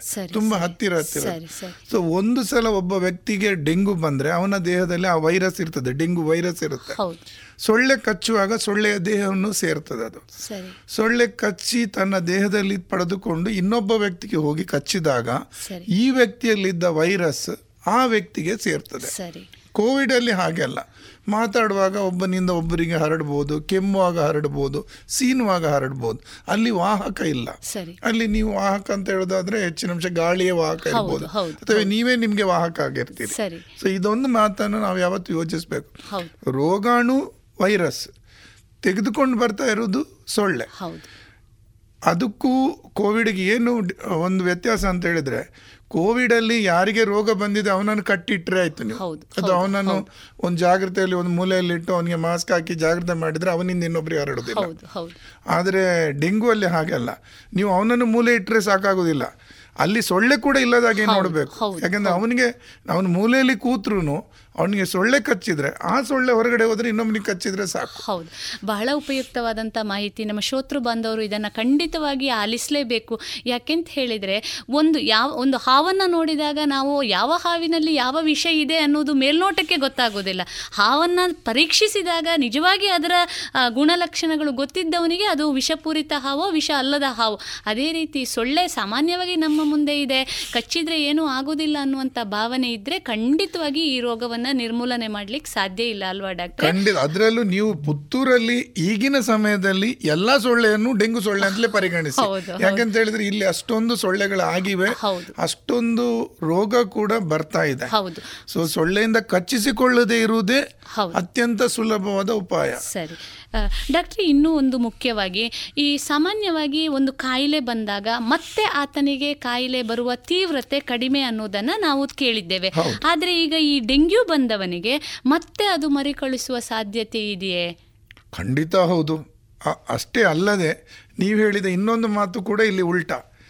ಉಳಿ ಉಳಿದ ಕಾಯಿಲೆ ಒಂದು ಸಲ ಬಂದು ಹೋದರೆ ದೇಹಕ್ಕೆ ಅದರ ಗುರ್ತ ಸಿಗ್ತದೆ. ಅದು ಇನ್ನೊಂದ್ಸಲ ಜಾಗ್ರತೆ ಮಾಡ್ತದೆ. ಡೆಂಗು ಅಲ್ಲಿ ಹಾಗಲ್ಲ. ಡೆಂಗು ಅಲ್ಲಿ ನಾಲ್ಕು ಪ್ರಭೇದ ಇದೆ. DEN one DEN two DEN three DEN four ಅಂತ ಹೇಳ್ತೀವಿ. ಸೊ ಒಂದು ಪ್ರಭೇದ ಬಂದು ಇನ್ನೊಂದು ಪ್ರಭೇದ ಬಂದಾಗ ದೇಹ ವಿಪರೀತವಾಗಿ ವರ್ತಿಸಿ ಸಾವು ಸಂಭವಿಸುವ ಸಾಧ್ಯತೆ ಇರ್ತದೆ. ಸೊ ಡೆಂಗು ಯಾವಾಗ ಎರಡನೇ ಸಲ ಬರ್ತದೋ ಆಗ ತೊಂದರೆಗಳು ಜಾಸ್ತಿ. ಅದಕ್ಕೋಸ್ಕರ ನಾವು ಹೇಳೋದು ಒಬ್ಬನಿಗೆ ಡೆಂಗು ಬಂತು ಕೂಡಲೇ ಜಾಗ್ರತೆ ವಹಿಸಿ. ಅವನಿಂದ ಇನ್ನೊಬ್ಬನಿಗೆ ಹರಡದಾಗೆ ನೋಡಿ ಅವನಿಗೆ ಮತ್ತೆ ಬರದಂತೆ ನೋಡಿ. ಇದೆಲ್ಲ ನೋಡುವುದೇನು? ತುಂಬಾ ಸುಲಭ. ಸೊಳ್ಳೆ ಕಚ್ಚದಾಗೆ ನೋಡಬೇಕು. ಅಥವಾ ನಿಮ್ಮ ಪರಿಸರದಲ್ಲಿ ಸೊಳ್ಳೆ ಉತ್ಪತ್ತಿ ಆಗದಾಗೆ ನೋಡಬೇಕು. ಇಲ್ಲಿ ಇನ್ನೊಂದು ವಿಷಯ ಇದೆ. ಸೊಳ್ಳೆ ಅಂತ ಹೇಳಿದ ಕೂಡಲೇ ನಮಗೆ ಗುರುತ ಇರೋದು ಹಾರುವ ಸೊಳ್ಳೆದು ಮಾತ್ರ. ಈ ಸೊಳ್ಳೆ ಮೊಟ್ಟೆ ಇಟ್ಟು ನೀರಿನಲ್ಲಿ ಹುಳ ಆಗ್ತದೆ. ನಾವು ಇವತ್ತಿಗೂ ಈ ಹುಳವನ್ನು ಗುರುತಿಸುವಲ್ಲಿ ವಿಫಲ ಆಗ್ತೇವೆ. ನಮ್ಮ ಮನಸ್ಸಲ್ಲಿ ಏನಿರುತ್ತೆ ಅಂತ ಹೇಳಿದ್ರೆ ಅದು ಹುಳ ನೀರಿನ ಹುಳ ಅಂತ. ಹೆಚ್ಚಿನ ಕ್ಲಾಸಿಗೆ ನಾವು ತುಂಬ ಸಾಮಾನ್ಯವಾದ ಅದಕ್ಕೊಂದು ಉದಾಹರಣೆ ಕೊಡೋದಿದ್ರೆ ನೀವು ಆ ಮನೆಯಲ್ಲಿ ಯಾರಾದರೂ ಅಜ್ಜಿ ಯಾರಾದರೂ ವಯಸ್ಸಾದವರು ವೀಳ್ಯದಲ್ಲಿ ವೀಳ್ಯದೆಲೆ ಹಾಕುವ ಅಭ್ಯಾಸ ಇದ್ರೆ ಅವರಿಗೆ ಅಡಿಕೆಯನ್ನು ನೀರಲ್ಲಿ ಹಾಕುವ ಅಭ್ಯಾಸ ಇರ್ತದೆ. ಸೊ ಆ ನೀರನ್ನೇ ಹಾಕಿದ ಅಡಿಕೆಯಲ್ಲಿ ಒಂದು ಸ್ವಲ್ಪ ಹೋಗಿ ಇಣಿಕಿ ನೋಡಿ. ಚಿಕ್ಕ ಚಿಕ್ಕ ಚಿಕ್ಕ ಹುಳಗಳಿರ್ತವೆ. ಇವುಗಳು ನಿಜವಾಗಿ ಹುಳಗಳಲ್ಲ. ಇವುಗಳೆಲ್ಲ ಸೊಳ್ಳೆ ಮರಿಗಳು. ಸರಿ. ಸೊ ಅದನ್ನು ನಾಶಪಡಿಸಬೇಕು. ಒಂದು ಸಲ ಹುಟ್ಟಿ ಹೊರಗಡೆ ಬಂದ ನಂತರ. ಸೊಳ್ಳೆಯನ್ನು ನಿಯಂತ್ರಿಸುವುದು ಸುಲಭ ಅಲ್ಲ. ಆದರೆ ಸೊಳ್ಳೆ ನೀರಿನಲ್ಲಿ ಇರುವಾಗ ಮರಿಯಾಗಿರುವಾಗ ಹುಳವಾಗಿರುವಾಗ ಅದನ್ನು ನಿರ್ಮೂಲನೆ ಮಾಡೋದು ಮಾಡುವುದು ತುಂಬಾನೇ ಸುಲಭ. ಸರಿ. ಬಹಳ ಉಪಯುಕ್ತವಾದಂಥ ಮಾಹಿತಿ ಡಾಕ್ಟ್ರೆ. ಯಾಕೆಂದ್ರೆ ಕೆಲವರಿಗೆ ಇದೆ. ಜ್ವರದ ತೀವ್ರತೆ ಕಡಿಮೆಯಾದಾಗ ನನಗೆ ಡೆಂಗ್ಯೂ ಕಡಿಮೆ ಆಯಿತು ಗುಣಮುಖನಾದೆ ಅನ್ನುವಂಥದ್ದು. ಆದರೆ ಮತ್ತೆ ಮತ್ತೆ ಡೆಂಗ್ಯೂ ಬರುವ ಸಾಧ್ಯತೆಗಳಿದೆ. ಅದು ತೀವ್ರವಾಗಿ ಮಾರಣಾಂತಿಕವಾಗಿ ಪರಿಣಮಿಸಬಹುದು ಅನ್ನುವಂಥದ್ದನ್ನು ನಾವೆಲ್ಲ ಬಹಳ ಎಚ್ಚರಿಕೆಯಿಂದ ಗಮನಿಸಬೇಕಾದಂಥ ಅಗತ್ಯತೆ ಇದೆ ಅಲ್ವಾ ಡಾಕ್ಟ್ರೆ? ಒಂದು ಅದು. ಇನ್ನೊಂದು ಅಂತ ಹೇಳಿದ್ರೆ ಡೆಂಗು ಅಲ್ಲಿ ಆಗಲಿ, ಕೋವಿಡ್ ಅಲ್ಲಾಗಲಿ ಒಂದು ವಿಷಯ ಇದೆ. ಒಂದು ಸಲ ಒಬ್ಬನಿಗೆ ರೋಗ ಬಂದು ರೋಗ ಕಮ್ಮಿ ಆಗಿ ಮತ್ತೆ ರೋಗ ಜಾಸ್ತಿ ಆಯಿತು ಅಂತೇಳಿ ಅಂದರೆ ಅವನಿಗೆ ಐದು ದಿವಸ ಆಗೋ ಹೆಚ್ಚಾಗಿ ವೈರೇಮ್ಯ ಕಮ್ಮಿ ಆಗಿ ಜ್ವರ ಕಮ್ಮಿ ಆಗತ್ತೆ. ಆರನೇ ಏಳನೇ ದಿವಸದಲ್ಲಿ ಮತ್ತೆ ಜ್ವರ ಬರ್ತದೆ ಮತ್ತೆ ತಲೆ ಸುತ್ತು ಬರುತ್ತೆ ಅಥವಾ ಮತ್ತೆ ಏನಾದರೂ ತೊಂದರೆ ಬಂತು ಅಂತ ಹೇಳಿದ್ರೆ ಅದನ್ನು ತುಂಬಾ ತೀವ್ರತರವಾಗಿ ತಗೋಬೇಕು. ಅದರ ಅರ್ಥ ಆ ವ್ಯಕ್ತಿ ತೊಂದರೆಗೆ ಹೋಗ್ತಾ ಇದ್ದಾನೆ ಡಾಕ್ಟ್ರಿ ಇದನ್ನೇ ಮುಂದುವರಿಸ್ತಾ ನಾವು ಕೇಳೋದಾದ್ರೆ ಈಗ ಡೆಂಗ್ಯೂವಿನ ಅಪಾಯಕಾರಿ ಲಕ್ಷಣಗಳು ಯಾವುವು? ಮತ್ತು ಅದು ತಂದೊಡ್ಡಬಹುದಾದಂತಹ ಅಪಾಯಗಳು ಯಾವುದು? ಮತ್ತು ತೀವ್ರತರವಾದಂತಹ ಸಮಸ್ಯೆಗಳು ಯಾವುದು? ಈಗ ಸಾಮಾನ್ಯವಾಗಿ ಜ್ವರ ಡೆಂಗ್ಯೂ ಅಂದಾಗ ಜ್ವರ ಅಥವಾ ವಿಪರೀತವಾದ ತಲೆನೋವು ಕೆಲವೊಮ್ಮೆ ರಕ್ತಸ್ರಾವ ಇದನ್ನೆಲ್ಲ ನಾವು ಹಳೆಯ ಸಂಚಿಕೆಗಳಲ್ಲಿ ತಿಳ್ಕೊಂಡಿದ್ದೇವೆ. ಜೊತೆಗೆ ಗೊತ್ತಿದೆ ಇದ್ರ ಜೊತೆಗೆ ಇನ್ನೂ ಅಪಾಯಕಾರಿಯಾದಂಥ ಯಾವ ಪರಿಣಾಮವನ್ನು ಅದು ಬೀರಬಹುದು ಡಾಕ್ಟ್ರೆ? ಈಗ ನೋಡಿ ನಾವು ಈಗ ತಾನೇ ನಮ್ಮ ಮಾತಾಡಿದೆವು ಒಮ್ಮೆ ಜ್ವರ ಬಂದು ಬೈ ಫೇಸಿಕ್ ಫೀವರ್ ಅಂತ ಹೇಳ್ತೀವಿ. ಒಂದು ಸಲ ಜ್ವರ ಕಮ್ಮಿ ಆಗಿ ಆರನೇ ದಿವಸ ಮತ್ತೆ ಏನಾದರೂ ಜ್ವರ ಶುರುವಾಯಿತು ಅಂತ ಹೇಳಿದ್ರೆ ಅದು ತೊಂದರೆ. ಹೌದು. ಒಂದು ಸಲ ಅವನಿಗೆ ಸುಸ್ತು ಎಲ್ಲ ಸರಿಯಾಗಿ ಹುಷಾರಾಗಲಿಕ್ಕೆ ಶುರುವಾದ ಸಡನ್ ಆಗಿ ಮತ್ತೆ ಸುಸ್ತು ಸ್ಟಾರ್ಟ್ ಆಗ್ತದೆ ಅದು ತೊಂದರೆ. ಒಬ್ಬ ವ್ಯಕ್ತಿ ಪೂರ್ತಿ ನಾರ್ ಮೈಕೈ ನೋವು ಎಲ್ಲ ವಾಸಿ ಆಯಿತು ಸರಿ ಆಗ್ತಾ ಇದ್ದಾನೆ ಮತ್ತೆ ಮರು ದಿವಸ ಹೇಳಲಿಕ್ಕೆ ಆಗ್ತಾ ಇಲ್ಲ ಅದು ತೊಂದರೆ. ಮೈಯ ಚರ್ಮದಡಿಯಲ್ಲಿ ರಕ್ತಸ್ರಾವ ಆಗ್ತಾ ಇದೆ ನೀಳಿ ಹೆಪ್ಪುಗಟ್ತಾ ಇದೆ ಅದು ತೊಂದರೆ. ಎದ್ದು ನಿಲ್ಲುವಾಗ ತಲೆ ಸುತ್ತುತ್ತಾ ಉಂಟು ಅದು ತೊಂದರೆ. ಅಥವಾ ರಕ್ತ ವಾಂತಿ ಮೂಗಿನಿಂದ ರಕ್ತ ಬರೋದು ಕಣ್ಣಲ್ಲಿ ರಕ್ತದ ಕಲೆ ಬರುವುದು ಅಥವಾ. ಹೆಪ್ಪುಗಟ್ಟೋದು ಕಣ್ಣಲ್ಲಿ. ಅಥವಾ ಬಾಯಿ ಒಳಗೆ ರಕ್ತ ಸ್ರಾವ ಆಗೋದು ಅಥವಾ ಮೂತ್ರ ಮಲದಲ್ಲಿ ರಕ್ತ ಹೋಗೋದು. ಇವೆಲ್ಲವೂ ಡೆಂಗು ಡೆಂಗು ತೀವ್ರತರವನ್ನು ಪಡ್ಕೊಳ್ತಾ ಇದೆ ಅನ್ನೋದರ ಮೊದಲ ಲಕ್ಷಣ. ಲಕ್ಷಣ, ಅದರಲ್ಲೂ ಹೆಂಗಸರಲ್ಲಿ ಅವರು ಋತುಸ್ರಾವದ ಸಮಯದಲ್ಲಿದ್ದರೆ ಅತಿಯಾದ ಋತುಸ್ರಾವ ಶುರುವಾಯಿತು ಜ್ವರದ ನಡುವಲ್ಲಿ. ಅದು ಇನ್ನೂ ಏನೋ ತೊಂದರೆಯನ್ನು ಉಂಟು ಮಾಡ್ತಾ ಇದೆ ಅನ್ನೋದಕ್ಕೆ ಮೊದಲ ಸೂಚನೆ. ಹೌದು ಹೌದು. ಅದು ಗಮನಿಸೋದು ಸಾಧ್ಯವಾಗದೆ ಹೋಗದೆ ಇರುವಂತ ಸಾಧ್ಯತೆಗಳೇ ತುಂಬಾ ಜಾಸ್ತಿ. ಅಂದ್ರೆ. ಅವ್ರು ಹೇಳಲ್ಲ ಮತ್ತೆ ಒಂದು ರೀತಿ ಹಂತದಿಂದ ಜಾಸ್ತಿ ಆದ್ಮೇಲೆ ಬರ್ತಾರೆ. ಸೊ ಮೊದಲನೇದಾಗಿ ಏನು ಅಂತ ಹೇಳಿದ್ರೆ ಡೆಂಗು ರೋಗಿಗೆ ಎಲ್ಲ ರೋಗಿಗೆ ಆಸ್ಪತ್ರೆ ಅಗತ್ಯ ಇಲ್ಲ. ಸರಿ.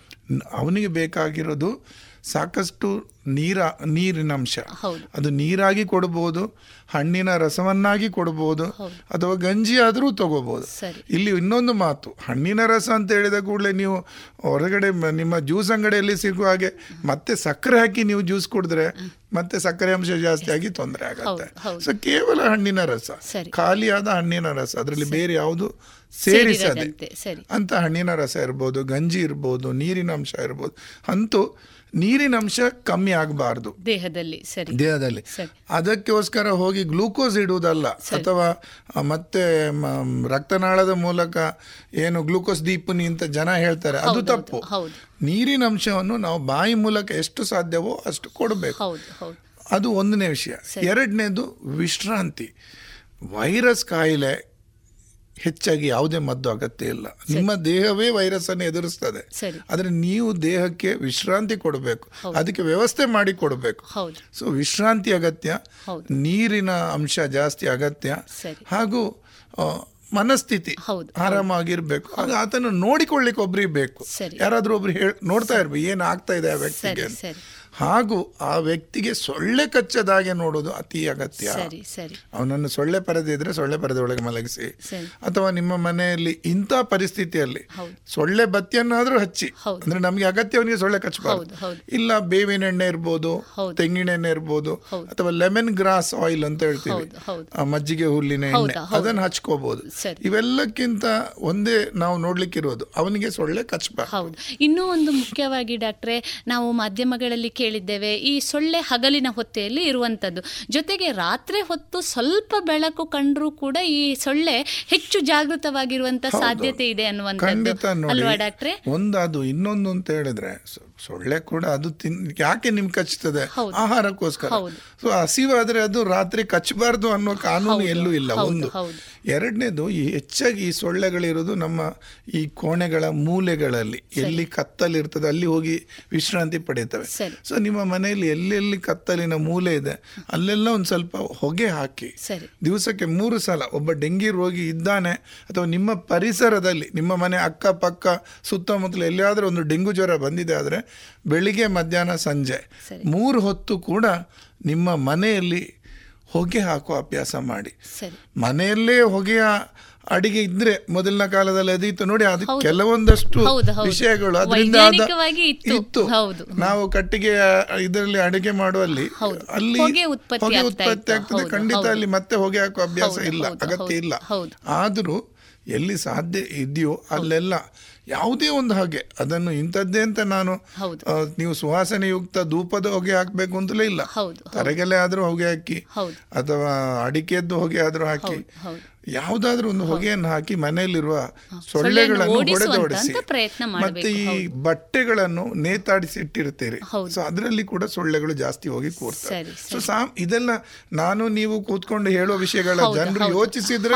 ಅವರಿಗೆ ಅರ್ಥ ಆಗ್ತದೆ. ಸೊಳ್ಳೆ ತನ್ನ ಆಶ್ರಯ ತಾಣವನ್ನ ಎಲ್ಲಿ ಮಾಡ್ಕೊಳ್ಬಹುದು ಅನ್ನುವಂಥದ್ದು ಬಹುಶಃ ಮನೆಯಿಂದ ಮನೆಗೆ ವ್ಯತ್ಯಾಸ ವ್ಯತ್ಯಾಸ ಇರ್ತದೆ. ಹಾಗೂ ಮನೆಯವರಿಗೆ ಸರಿಯಾದ? ಕಲ್ಪನೆ ಕೂಡ ಇರ್ತದೆ. ಹೌದು. ಬಟ್ಟೆಗಳ ರಾಶಿಯಲ್ಲಿ ಮಕ್ಕಳ ಆಟಿಕೆಗಳ ಮಧ್ಯದಲ್ಲಿ ಎಷ್ಟೋ ಸಮಯದಿಂದ ತೆಗೆದೇ ಇಡದಿದ್ದಂತ ಆಟಿಕೆಗಳ ಮಧ್ಯದಲ್ಲಿ ಅದು ಮನೆ ಮಾಡಬಹುದು ಅಲ್ವಾ ಡಾಕ್ಟ್ರೆ? ಮತ್ತೆ ಆ ವ್ಯಕ್ತಿಯನ್ನು ಮಾತ್ರ ಅಲ್ಲ ಉಳಿದವರು ಕೂಡ ತಮಗೆ ಸೊಳ್ಳೆ ಕಚ್ಚದಾಗ. ಎಷ್ಟು ಸಮಯ ಅವನಿಗೆ ಡೆಂಗು ಇರ್ತದೋ ಅಷ್ಟು ಸಮಯ ತಮಗೆ ಸೊಳ್ಳೆ ಕಚ್ಚದಾಗೆ ಬೇಕಾದ ವ್ಯವಸ್ಥೆ ಮಾಡ್ಕೊಳ್ಬೇಕು. ಆಗ ಹೇಳಿದ್ದಲ್ಲ. ಹೌದು. ಡಾಕ್ಟ್ರೆ ಇನ್ನೂ ಒಂದು ಮುಖ್ಯವಾಗಿ ನಾವು ಈ ಡೆಂಗ್ಯೂ ಬಗ್ಗೆ ಮಾಹಿತಿಯನ್ನ ತಿಳಿತಾ ಹೋದಾಗೆ ಡೆಂಗ್ಯೂ ಶಾಕ್ ಸಿಂಡ್ರೋಮ್ ಅನ್ನೋದನ್ನ ಕೇಳಿದ್ದೇವೆ. ಜೊತೆಗೆ ಹೆಮರಾಜಿಕ್ ಫೀವರ್ ಅಂತ ಹೇಳ್ತಾರೆ. ಫೀವರ್. ಇದು ಏನು ಡಾಕ್ಟ್ರೆ? ಈಗ ನಾವು ಆಗ ಹೇಳಿದ್ದೇವೆ ಯಾವುದು ಯಾವುದರ ಬಗ್ಗೆ ನೀವು ಜಾಗೃತಿ ಆಗಬೇಕು ಅಂತ. ಅಂದರೆ ರಕ್ತ ಹೋಗೋದು ರಕ್ತ ಶ್ರಾವ ಆಗೋದು. ಸೊ ಅದೇ ಡೆಂಗು ಹೆಮರೇಜಿಕ್ ಅಂದ್ರೆ ಡೆಂಗು ಹೆಮೊರೇಜಿಕ್ ಅಂದ್ರೆ ಒಬ್ಬನಿಗೆ ಒಂದು ಡೆಂಗು ಬಂತು. ಇನ್ನೊಂದು ಸ್ವಲ್ಪ ಸಮಯದಲ್ಲಿ ಇನ್ನೊಂದು ಪ್ರಭೇದ ಬಂದ್ರೆ ಸರಿ. ಒಬ್ಬನಿಗೆ ಒಂದು ಪ್ರಭೇದ ಬಂದು ಇನ್ನೊಂದು ಪ್ರಭೇದ ತುಂಬ ಚಿಕ್ಕ ಅಂತರದಲ್ಲಿ ಬಂದರೆ ಆಗ ಇಂಥ ಸಾಧ್ಯತೆಗಳು ಜಾಸ್ತಿ ಆಗ್ತದೆ. ಈಗ ಪುತ್ತೂರಲ್ಲಿ ಇನ್ನು ಮುಂದಕ್ಕೆ ಹಾಗೆ ಆಗುವ ಸಾಧ್ಯತೆ ಬರ್ತದೆ. ಈಗಾಗಲೇ ತುಂಬ ಜನರಿಗೆ ಬಂದಿದೆ. ಅವರಿಗೆ ಪುನಃ ಡೆಂಗು ಬಂದರೆ ಆಗ ರಕ್ತಸ್ರಾವ ಹೆಮೊರಾಜಿಕ್ ಫೀವರ್ ಅಂತ ಅನ್ನೋ ಬರ್ತದೆ. ಮತ್ತು ನೋಡಿ ನಾವೆಲ್ಲ ಒಂದು ವಿಷಯ ಇವತ್ತಿಗೂ ಯೋಚಿಸಬೇಕು. ಕೋವಿಡ್ಗೆ ನಮ್ಮಲ್ಲಿ ವ್ಯಾಕ್ಸಿನ್ ಇದೆ. ಕೋವಿಡ್ಗೆ ಒಂದಷ್ಟು ಮದ್ದುಗಳು ಕೂಡ ಇದೆ. ಐವರ್ ಮೆಕ್ಟಿನ್ ಕೊಡ್ತೇವೆ ಡಾಕ್ಸಿಸೈಕ್ಲಿನ್ ಕೊಡ್ತೀವಿ. ರೆಮಿಡಿಸಿವಿರ್ ಅಂತ ಕೊಡ್ತೇವೆ. ಈಗ ಡಿಆಕ್ಸಿರೈಬೋಸ್ ಅಂತ ಇನ್ನೊಂದು ಬಂದಿದೆ. ಇವತ್ತಿಗೂ ಇವತ್ತಿಗೂ ಡೆಂಗುಗೆ ಯಾವುದೇ ರೀತಿಯ ಮದ್ದಿಲ್ಲ. ಕೇವಲ ಕೊಡ್ತಾ ಇರೋದು ಪ್ಯಾರಾಸಿಟಮಾಲ್ ಮಾತ್ರ ಮಾತ್ರ. ಸೊ ಡೆಂಗು ಮತ್ತಿಗೆ ನಾವು ಇನ್ನಾದರೂ ಯೋಚಿಸದಿದ್ರೆ ಇನ್ನೊಂದು ಸಲ ಡೆಂಗು ಕೋವಿಡ್ಗಿಂತ ದೊಡ್ಡ ಮಾರಿ ಆಗ್ತದೆ ಸೊ ಡೆಂಗು ಅನ್ನು ಬೆಳೆಸ್ತಾ ಇರೋದು ನಾವೇ. ಸರಿ. ಸೊ ಅದರ ಬಗ್ಗೆ ಜನ ಯೋಚಿಸಬೇಕು. ಸರಿ. ಡಾಕ್ಟರ್ ಇನ್ನೂ ಒಂದು ತಾವು ಜಿಲ್ಲಾಧಿಕಾರಿ ನಿಯಂತ್ರಣಾಧಿಕಾರಿಯಾಗಿ ಕೆಲಸ ಮಾಡ್ತಾ ಇರುವಂಥವರು ಈ ನಿಟ್ಟಿನಲ್ಲಿ ಸರ್ಕಾರದಿಂದ ಅಥವಾ ನಮ್ಮ ಇಲಾಖೆಯ ಮೂಲಕ ಯಾವ ರೀತಿಯಾದಂಥ ಕಾರ್ಯಕ್ರಮಗಳು ಕಾರ್ಯಚಟುವಟಿಕೆಗಳು ಅಥವಾ ನಿಯಂತ್ರಣದ ಕೆಲಸಗಳು ನಡೀತಾ ಇದೆ ಡಾಕ್ಟ್ರೆ? ಈಗ ಮೊದಲನೇದಾಗಿ ನೋಡಿ ಡೆಂಗುವಲ್ಲಿ ಅಲ್ಲಿ ಮೊದಲೇ ವಿಷಯ ಇರೋದು ಜನರ ಪಾತ್ರ. ಸರಿ. ಇಲಾಖೆಯ ಪಾತ್ರ ಆಗಲಿ ಅಧಿಕಾರಿಗಳ ಪಾತ್ರ ತುಂಬಾ ಚಿಕ್ಕದು. ಎಂಬತ್ತು ಶೇಕಡ ಪಾತ್ರ ಇರುವುದು ಜನರದ್ದೇ. ಜನರ ಮನೆಯಲ್ಲಿರುವ ಸೊಳ್ಳೆ ಜನರು ಉತ್ಪತ್ತಿ ಮಾಡೋದನ್ನು ತಡೆಗಟ್ಟುವುದು ಜನರ ಕೆಲಸ ಹೊರತು ಅಧಿಕಾರಿಗಳ ಕೆಲಸ ಅಲ್ಲ. ಸಾಮಾಜಿಕ ಸಾಮಾಜಿಕ ಭದ್ರತೆ ಮತ್ತು ಜವಾಬ್ದಾರಿ ಅವರವರು ಇಟ್ಕೊಳ್ಬೇಕು. ಆದರೆ ಮಾಹಿತಿ ಕೊಡೋದು ಖಂಡಿತ ಇಲಾಖೆ ಕೆಲ- ಕೆಲಸ. ಅಥವಾ ಅದನ್ನೇ ನೀವು ಇವತ್ತು ನನಗೆ ಅವಕಾಶ ಕೊಟ್ಟಿದ್ದೀರಿ ನಾನು ಇವತ್ತು ಮಾಡ್ತಾ ಇದ್ದೀನಿ. ಇದೇ ರೀತಿ ನಿಮ್ಮ ಮನೆ ಬಾಗಿಲಿಗೆ ಆಶಾ ಬರ್ತಾರೆ. ಸೊ ಆಶಾ ಬರ್ತಾರೆ. ನಮ್ಮ ಕಿರಿಯ ಮಹಿಳಾ ಆರೋಗ್ಯ ಸಹಾಯಕಿಯವರು ಬರ್ತಾರೆ. ಅವ್ರು ಬಂದು ತಮಗೆ ತೋರಿಸ್ತಾರೆ. ಕೆಲವೊಂದಷ್ಟು ಸಂದರ್ಭದಲ್ಲಿ ಏನಾಗುತ್ತೆ ನಮ್ಮ ಮನೆ ಮುಂದೆ ಕಣ್ಣ ಮುಂದೆ ಇರುವ ಒಂದು ಕೆಲವೊಂದು ವಸ್ತುಗಳು ನಮಗೆ ಗೋಚರಿಸುವುದಿಲ್ಲ. ಸಾಮಾನ್ಯವಾಗಿರುವ ಕಾರಣ. ಸೊ ಅದನ್ನು ಬಂದು ಆಶಾ ಹೇಳುವಾಗ ನೋಡಿ ನಿಮ್ಮ ಮನೆಯಲ್ಲಿ ಅಲ್ಲಿ ಹಾಳೆಯಲ್ಲಿ ನೀರು ನಿಂತಿದೆ ತಾರಿಸಲ್ಲಿ ನಿಂತಿದೆ ಟೈರ್ ಅನ್ನು ತೆಗೀರಿ. ದಯವಿಟ್ಟು ಸಹಕರಿಸಿ. ಜನ ಬರ್ತಾರೆ. ಸೊ ಆಶಾ ನಿಮ್ಮ ಮನೆ ಬಾಗಿಲಿಗೆ ಬರ್ತಾರೆ. ಕಿರಿಯ ಮಹಿಳಾ ಆರೋಗ್ಯ ಸಹಾಯಕಿ ಬರ್ತಾರೆ. ವೈದ್ಯರು ಪ್ರಾಥಮಿಕ ಆರೋಗ್ಯ ಕೇಂದ್ರದಲ್ಲಿ ಇದ್ದಾರೆ. ಇವರೆಲ್ಲ ಡೆಂಗು ಬಗ್ಗೆ ಕಾರ್ಯವಹಿಸ್ತಾರೆ. ಆದರೆ ಜನರ ಪಾತ್ರ ತುಂಬ ದೊಡ್ಡದು. ಜನರು ಯೋಚಿಸದೆ ಯಾವುದೇ ಸಾಂಕ್ರಾಮಿಕ ರೋಗವನ್ನು. ತಡೆಗಟ್ಟಲಿಕ್ಕೆ ಸಹಕಾರ ಅತಿ ಮುಖ್ಯ ಅಲ್ವಾ ಡಾಕ್ಟರ್? ಸಹಕಾರ ಮತ್ತು ಅದರ ಬಗ್ಗೆ ಹೌದು ಅರಿವು ತಿಳುವಳಿಕೆ ಹೌದು. ಅರಿವು ಮತ್ತು ತಿಳುವಳಿಕೆ ಜೊತೆಗೆ ಸಹಕರಿಸಿದಾಗ ಬಹುಶಃ ರೋಗ ನಿರ್ಮೂಲನೆಯಲ್ಲಿ ನಾವೆಲ್ಲರೂ ಜೊತೆಯಾಗಿ ಸೊಳ್ಳೆಯನ್ನು ಓಡಿಸಬಹುದು ಜೊತೆಗೆ ರೋಗವನ್ನು ಓಡಿಸಬಹುದು? ಇನ್ನೊಂದು ನೀವು ಯೋಚಿಸಿ. ನೀವು ಸಾಕಿದ ಸೊಳ್ಳೆ ಬೇರೆ ಯಾರದ್ದು ಪ್ರಾಣ ತೆಗಿಬಹುದು ಹೌದು ಹೌದು. ಆದ ಕಾರಣ ಒಂದು ರೀತಿಯಲ್ಲಿ ನೀವು ಅವರಿಗೆ ತೊಂದರೆ ಮಾಡ್ತಾ ಇದ್ದೀರಿ. ಸಮಾಜಕ್ಕೆ ಅನ್ಯಾಯ ಮಾಡ್ತಾ ಇದ್ದೀರಿ. ಎಲ್ಲೋ ಗೊತ್ತಿಲ್ಲದೆ ಸೊಳ್ಳೆಗಳು ಉತ್ಪತ್ತಿ ಆಗುವಂಥದ್ದು ಸೊಳ್ಳೆಗಳು ಈ ರೋಗವನ್ನು ರೋಗವಾಹಕವಾಗಿ ತೆಗೆದುಕೊಂಡು ಹೋಗುವಂಥದ್ದು ಯಾರಿಗೂ ಅಪಾಯವನ್ನು ಉಂಟು ಮಾಡುವಂಥದ್ದು ಸಾಧ್ಯತೆಗಳಿದೆ ಈ ನಿಟ್ಟಿನಲ್ಲಿ ನಮ್ಮೆಲ್ಲರ ಸಾಮಾಜಿಕ ಜವಾಬ್ದಾರಿ ಬದ್ಧತೆ ಬಹಳ ಹೆಚ್ಚಿದೆ ಅಂತ ನಾವೆಲ್ಲ ಅರ್ಥಕೊಳ್ಬೇಕಲ್ವ ಡಾಕ್ಟ್ರೆ? ಸರಿ. ಸರಿ ಡಾಕ್ಟ್ರೆ ಇನ್ನೂ ಒಂದು ಮುಖ್ಯವಾಗಿ ಈಗ ಡೆಂಗ್ಯೂ ತುಂಬ ತೊಂದರೆಗಳನ್ನು ಉಂಟು ಮಾಡ್ತಾ ಇದೆ. ಕೋವಿಡು ತೊಂದರೆಗಳನ್ನು ಉಂಟು ಮಾಡ್ತಿದೆ. ಇದೆಲ್ಲದರ ಮಧ್ಯದಲ್ಲಿ ಈಗ ಇನ್ನೊಂದು ಹೊಸ ಜ್ವರ ಉಂಟಾಗಿದೆ. ಇಲಿ ಜ್ವರ ಅಥವಾ ಲೆಪ್ಟೋಸ್ಪೈರಾ ಅಂತ ನಾವು ಹೇಳ್ತಾ ಇದ್ದೇವೆ. ಕೆಲವೊಂದು ಘಟನೆಗಳನ್ನು ಕೂಡ ಕೇಳ್ತಾ ಇದ್ದೇವೆ. ಇದು ಕೂಡ ಮಾರಣಾಂತಿಕವಾಗಿ ಪರಿಣಮಿಸ್ತಾ ಇದೆ. ಡಾಕ್ಟ್ರೆ ಈ ಇಲಿ ಜ್ವರ ಏನು? ಇದು ಹೇಗೆ ಬರುತ್ತದೆ? ಇದರ ಬಗ್ಗೆ ಮಾಹಿತಿಯನ್ನು ನೀಡ್ತೀರಾ? ಈಗ ಮೊದಲನೇದಾಗಿ ನೋಡಿ ಗುಡ್ಡಗಾಡು ಪ್ರದೇಶದಲ್ಲಿ ಮಳೆ ಬಂದ ತಕ್ಷಣ. ಗುಡ್ಡದಿಂದ ನೀರು ಇಳಿದು ಬರ್ತದೆ. ಸರಿ. ಸೊ ಗುಡ್ಡಗಳಲ್ಲಿರುವಂಥ ಒಂದಷ್ಟು ಕಾಡು ಪ್ರಾಣಿಗಳು ಹೆಚ್ಚಾಗಿ ಹೆಗ್ಗಣಗಳು. ಮತ್ತೆ ಬೇರೆ ಬೇರೆ ಚಿಕ್ಕ ಕೆಲವೊಂದು ಪ್ರಾಣಿಗಳ ರಕ್ತ ಮೂತ್ರದಲ್ಲಿ ಈ ಇಲಿ ಜ್ವರದ ಲೆಪ್ಟೋಸ್ಪೈರ ಇರುತ್ತೆ. ಲೆಪ್ಟೋಸ್ಪೈರ ಒಂದು ಪ್ರಭೇದ ಅದು. ಸೊ ಆ ಏನು ಜೀವಿ ಇರ್ತದೆ ಅದು ಮತ್ತೆ ನಮ್ಮ ಕಣ್ಣಿನ ಮೂಲಕ ಬಾಯಿಯ ಮೂಲಕ ಅಥವಾ ಚರ್ಮದಲ್ಲಿ ಏನಾದರೂ ಗಾಯಗಳಿದ್ರೆ ಅದರ ಮೂಲಕ ನಮ್ಮ ದೇಹವನ್ನು ಸೇರಿಕೊಳ್ತದೆ. ಸೇರಿಕೊಂಡು ಜ್ವರ ಕಾಣಿಸಿಕೊಳ್ತದೆ. ಈಗ ಇಲ್ಲಿ ತೊಂದರೆ ಆಗೋದಿದೆ. ನೋಡಿ ಎಲ್ಲ ರೋಗಗಳ ಲಕ್ಷಣ ಜ್ವರವೇ. ಎಲ್ಲದರಲ್ಲೂ ಜ್ವರ ಬರುತ್ತೆ. ಮೈಕೈ ನೋವು ನಿಮಗೆ ಲೆಫ್ಟ್ ಇಲಿ ಜ್ವರದಲ್ಲಿ ಇರುತ್ತದೆ ಡೆಂಗು ಅಲ್ಲಿ ಇರುತ್ತದೆ ಮಲೇರಿಯಾದಲ್ಲಿ ಇರುತ್ತೆ ಕೋವಿಡ್ ಅಲ್ಲೂ ಇರುತ್ತೆ ಹಾಗೆ ನೋಡಿದ್ರೆ ಕೋವಿಡ್ ಅಲ್ಲಿ ಕಮ್ಮಿ ಸೊ ಯಾವುದೇ ಜ್ವರ ಇದ್ದರೂ ಅದನ್ನು ಸಾಮಾನ್ಯ ಜ್ವರ ಅಂತ ತಿಳ್ಕೊಂಡು ಮನೆಯಲ್ಲಿ ಕೂರೋದು ಮೊದಲನೇ ತಪ್ಪು. ಸರಿ. ಸೊ ಮೊದಲನೇದಾಗಿ ನಿಮ್ಮ ಹತ್ತಿರದ ಪ್ರಾಥಮಿಕ ಆರೋಗ್ಯ ಕೇಂದ್ರಕ್ಕೆ ಧಾವಿಸಿ. ಇಲಿ ಜ್ವರ ಕಂಡುಹಿಡಿಯಲಿಕ್ಕೆ ತುಂಬ ಚಿಕ್ಕ ಟೆಸ್ಟ್ಗಳು ಸಾಕಾಗತ್ತೆ. ಒಂದು ಸಲ ಒಂದು ಊರಲ್ಲಿ ಡೆಂಗು ಇದೆ ಅಂತ ಅಂದಾಜು ಮಾಡಿದ ನಂತರ ಪ್ರತಿಯೊಬ್ಬರ ಡೆಂಗು ಪರೀಕ್ಷೆ ಅಗತ್ಯ ಇಲ್ಲ. ಮತ್ತೆ ಬೇಕಾಗಿರೋದು ಇದೆ. ಬೇರೆ ಜ್ವರಗಳು ಯಾವುದಾದ್ರೂ ಇದೆಯಾ ನೋಡುದು. ಹಾಗಾದ್ರೆ ಒಬ್ಬ ಡೆಂಗು ಒಬ್ಬ ಒಂದು ಈಗ ಪುತ್ತೂರಲ್ಲಿ ಒಬ್ಬನಿಗೆ ಜ್ವರ ಬರ್ತದೆ. ಏನ್ ಮಾಡಬೇಕು? ಮೊದಲು ಇಲ್ಲಿ ಡೆಂಗು ಅಂತೂ ಇದೆ. ಸೊ ಡೆಂಗು ಪರೀಕ್ಷೆ ಮಾಡೋ ಅಗತ್ಯ ಇಲ್ಲ. ಸೊ ಪರೀಕ್ಷೆ ಮಾಡಬೇಕಾದ್ದು ಅವನಿಗೆ ಇಲಿ ಜ್ವರ ಉಂಟಾ? ಅವನಿಗೆ ಕೋವಿಡ್ ಉಂಟಾ? ಅವನಿಗೆ ಮಲೇರಿಯಾ ಉಂಟಾ. ಅಥವಾ ಅವನಿಗೆ ಬೇರೆ ಏನೋ ಟಿ ಬಿ ಟೈಫಾಯ್ಡ್ ಉಂಟಾ? ಇದು ಯಾವುದು ಅಲ್ವಾ? ಅದು ಡೆಂಗುವೆ. ಡೆಂಗು. ಡೆಂಗುವನ್ನು ಪರೀಕ್ಷೆ ಮಾಡೋ ಅಗತ್ಯ ಯಾಕಿಲ್ಲ ಅಂತ ಹೇಳಿದ್ರೆ ಡೆಂಗುಗೆ ಯಾವುದು ಮದ್ದಿಲ್ಲ ಆದರೆ ಒಂದು ವೇಳೆ ಅದು ಇಲಿ ಜ್ವರ ಆದರೆ ಅದಕ್ಕೆ ಡಾಕ್ಸಿಸೈಕ್ಲಿನ್ ಅನ್ನೋ ತುಂಬ ಚಿಕ್ಕ ಹಣದ ಅಂದರೆ ಜಾಸ್ತಿ ಅದಕ್ಕೆ ಖರ್ಚಿಲ್ಲ.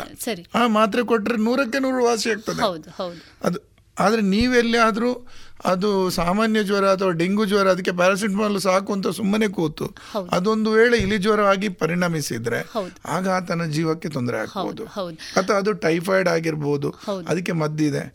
ನೀವು ಅದನ್ನು ಬೇರೆ ಸೊ ಈಗಿನ ಪರಿಸ್ಥಿತಿಯಲ್ಲಿ. ಈಗ ಇಲ್ಲಿ ಎಪಿಡೆಮಿಕ್ ಎರಡು ರೋಗಗಳಿಗೆ ಡೆಂಗು ಮತ್ತು ಕೋವಿಡ್ ಸೊ ಮುಖ್ಯ ಡೆಂಗುಗೆ ಏನು ಮದ್ದಿಲ್ಲ.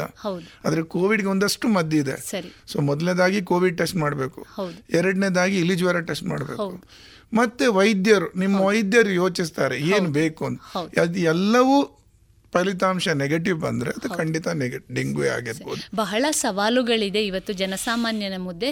ಎಷ್ಟ್ ಮುಖ್ಯವಾಗಿ ಈ ಜ್ವರದ ಬಗ್ಗೆ. ಯಾಕೆಂದರೆ ಅದು ಯಾವ ರೀತಿಯ ಜ್ವರ ಅನ್ನೋದನ್ನು ನಿರ್ಧಿಸಲು ತಾನೇ ಹೋದರೆ ಬಹುಶಃ ಅದು ಖಂಡಿತ ಅಪಾಯಕಾರಿಯಾಗಿ ಪರಿಣಮಿಸುವಂಥ ಸಾಧ್ಯತೆಗಳು. ಸತ್ಯ. ನೋಡಿ ನಮ್ಮ ಹಿರಿಯರು ಅವರೆಲ್ಲ ಜ್ವರ ಬಂದ್ರೆ ಒಂದಷ್ಟು ಸಸ್ಯಗಳ ನೀರು ಅಥವಾ ಈ ಹರಿವೆ ಸೊಪ್ಪು ಅಥವಾ ಚೇವು ಏನೋ ಹೇಳ್ತಾ ಇದ್ರು.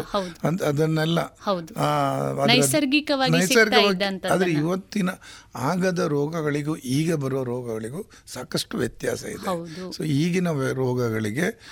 ಪರೀಕ್ಷೆ ಮಾಡಿ ತಿಳ್ಕೊಂಡು ನಿರ್ದಿಷ್ಟವಾದ ಔಷಧಿ ಪಡ್ಕೊಳ್ಳೋದು ಅತಿ ಅಗತ್ಯ. ಯಾಕೆಂದ್ರೆ ಜನಸಾಮಾನ್ಯರು ಒಂದು ಹೇಳುವ ಮಾತಿದೆ ಇದೇನು ಹೊಸತ ಮೊದಲಿಂದ ನಾವು ನೋಡ್ಲಿಲ್ವಾ? ಇತ್ತು ಅನ್ನುವಂಥದ್ದು. ಆದ್ರೆ ಹೇಗೆ ಕಾಲ ಕಾಲಕ್ಕೆ ತಕ್ಕ ಎಲ್ಲವೂ ಬದಲಾಗ್ತಾ ಇದೆಯೋ ಅದೇ ರೀತಿ ರೋಗವೂ ಕೂಡ ಬದಲಾಗ್ತಾ ಇದೆ. ವಿಷಯ ಹೌದು. ಇನ್ನೊಂದು ನೀವು ಯಾವತ್ತು ಯೋಚಿಸಿ. ಮೊದಲು ನಮ್ಮಲ್ಲಿ ಮಲೇರಿಯಾ ಇರಲಿಲ್ಲ. ಡೆಂಗು ಇರಲಿಲ್ಲ. ಹೌದು. ಅದು ಬೇರೆ ಯಾವುದೋ ದೂರದ ದೇಶದಲ್ಲಿತ್ತು ಬೇರೆದ ಊರಲ್ಲಿತ್ತು. ಅಲ್ಲಿಂದ ಜನ ಪ್ರವಾಸಿಗರಾಗಿ ಬರಲಿ ಈಗ ಈಗಿನ ಈ ಗ್ಲೋಬಲೈಸೇಷನ್ ಹೇಳ್ತೇವೆ.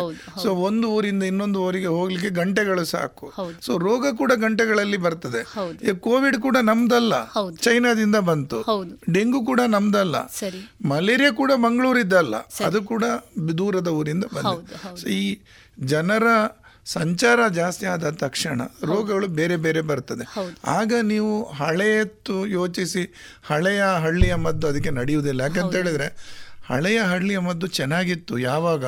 ಆ ಹಳ್ಳಿಯ ಜನರು ಊರು ಬಿಟ್ಟು ಹೋಗದಾಗ ಅಥವಾ ಆ ಹಳ್ಳಿಗೆ ಬೇರೆ ಊರಿನವರು ಬರದೇ ಇದ್ದಾಗ ಆ ವ್ಯವಸ್ಥೆಗೆ ಆ ಔಷಧಿಯು ಕೂಡ ಪೂರಕವಾಗಿತ್ತು. ವಾಗಿತ್ತು ಬೇರೆ ರೋಗಗಳು ಇರಲಿಲ್ಲ. ಹಳ್ಳಿಯಲ್ಲೇ ಇದ್ದ ರೋಗಗಳು ಮಾತ್ರ. ಹಳ್ಳಿ ಜನರು ಚೆನ್ನಾಗಿ ಗೊತ್ತಿತ್ತು. ಇವತ್ತು ಹಾಗೆಲ್ಲ.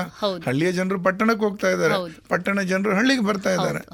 ಸೊ ಆದ ಕಾರಣ ಹೊಸ ರೋಗಗಳಿಗೆ ಹೊಸ ಸವಾಲಾಗಿ ಅದಕ್ಕೆ ತಕ್ಕುದಾಗಿ ಔಷಧಿಯನ್ನು ಖಂಡಿತ ಮಾಡಬೇಕು. ಹೌದು. ಬಹಳ ಉಪಯುಕ್ತವಾದಂತಹ ಮಾಹಿತಿ.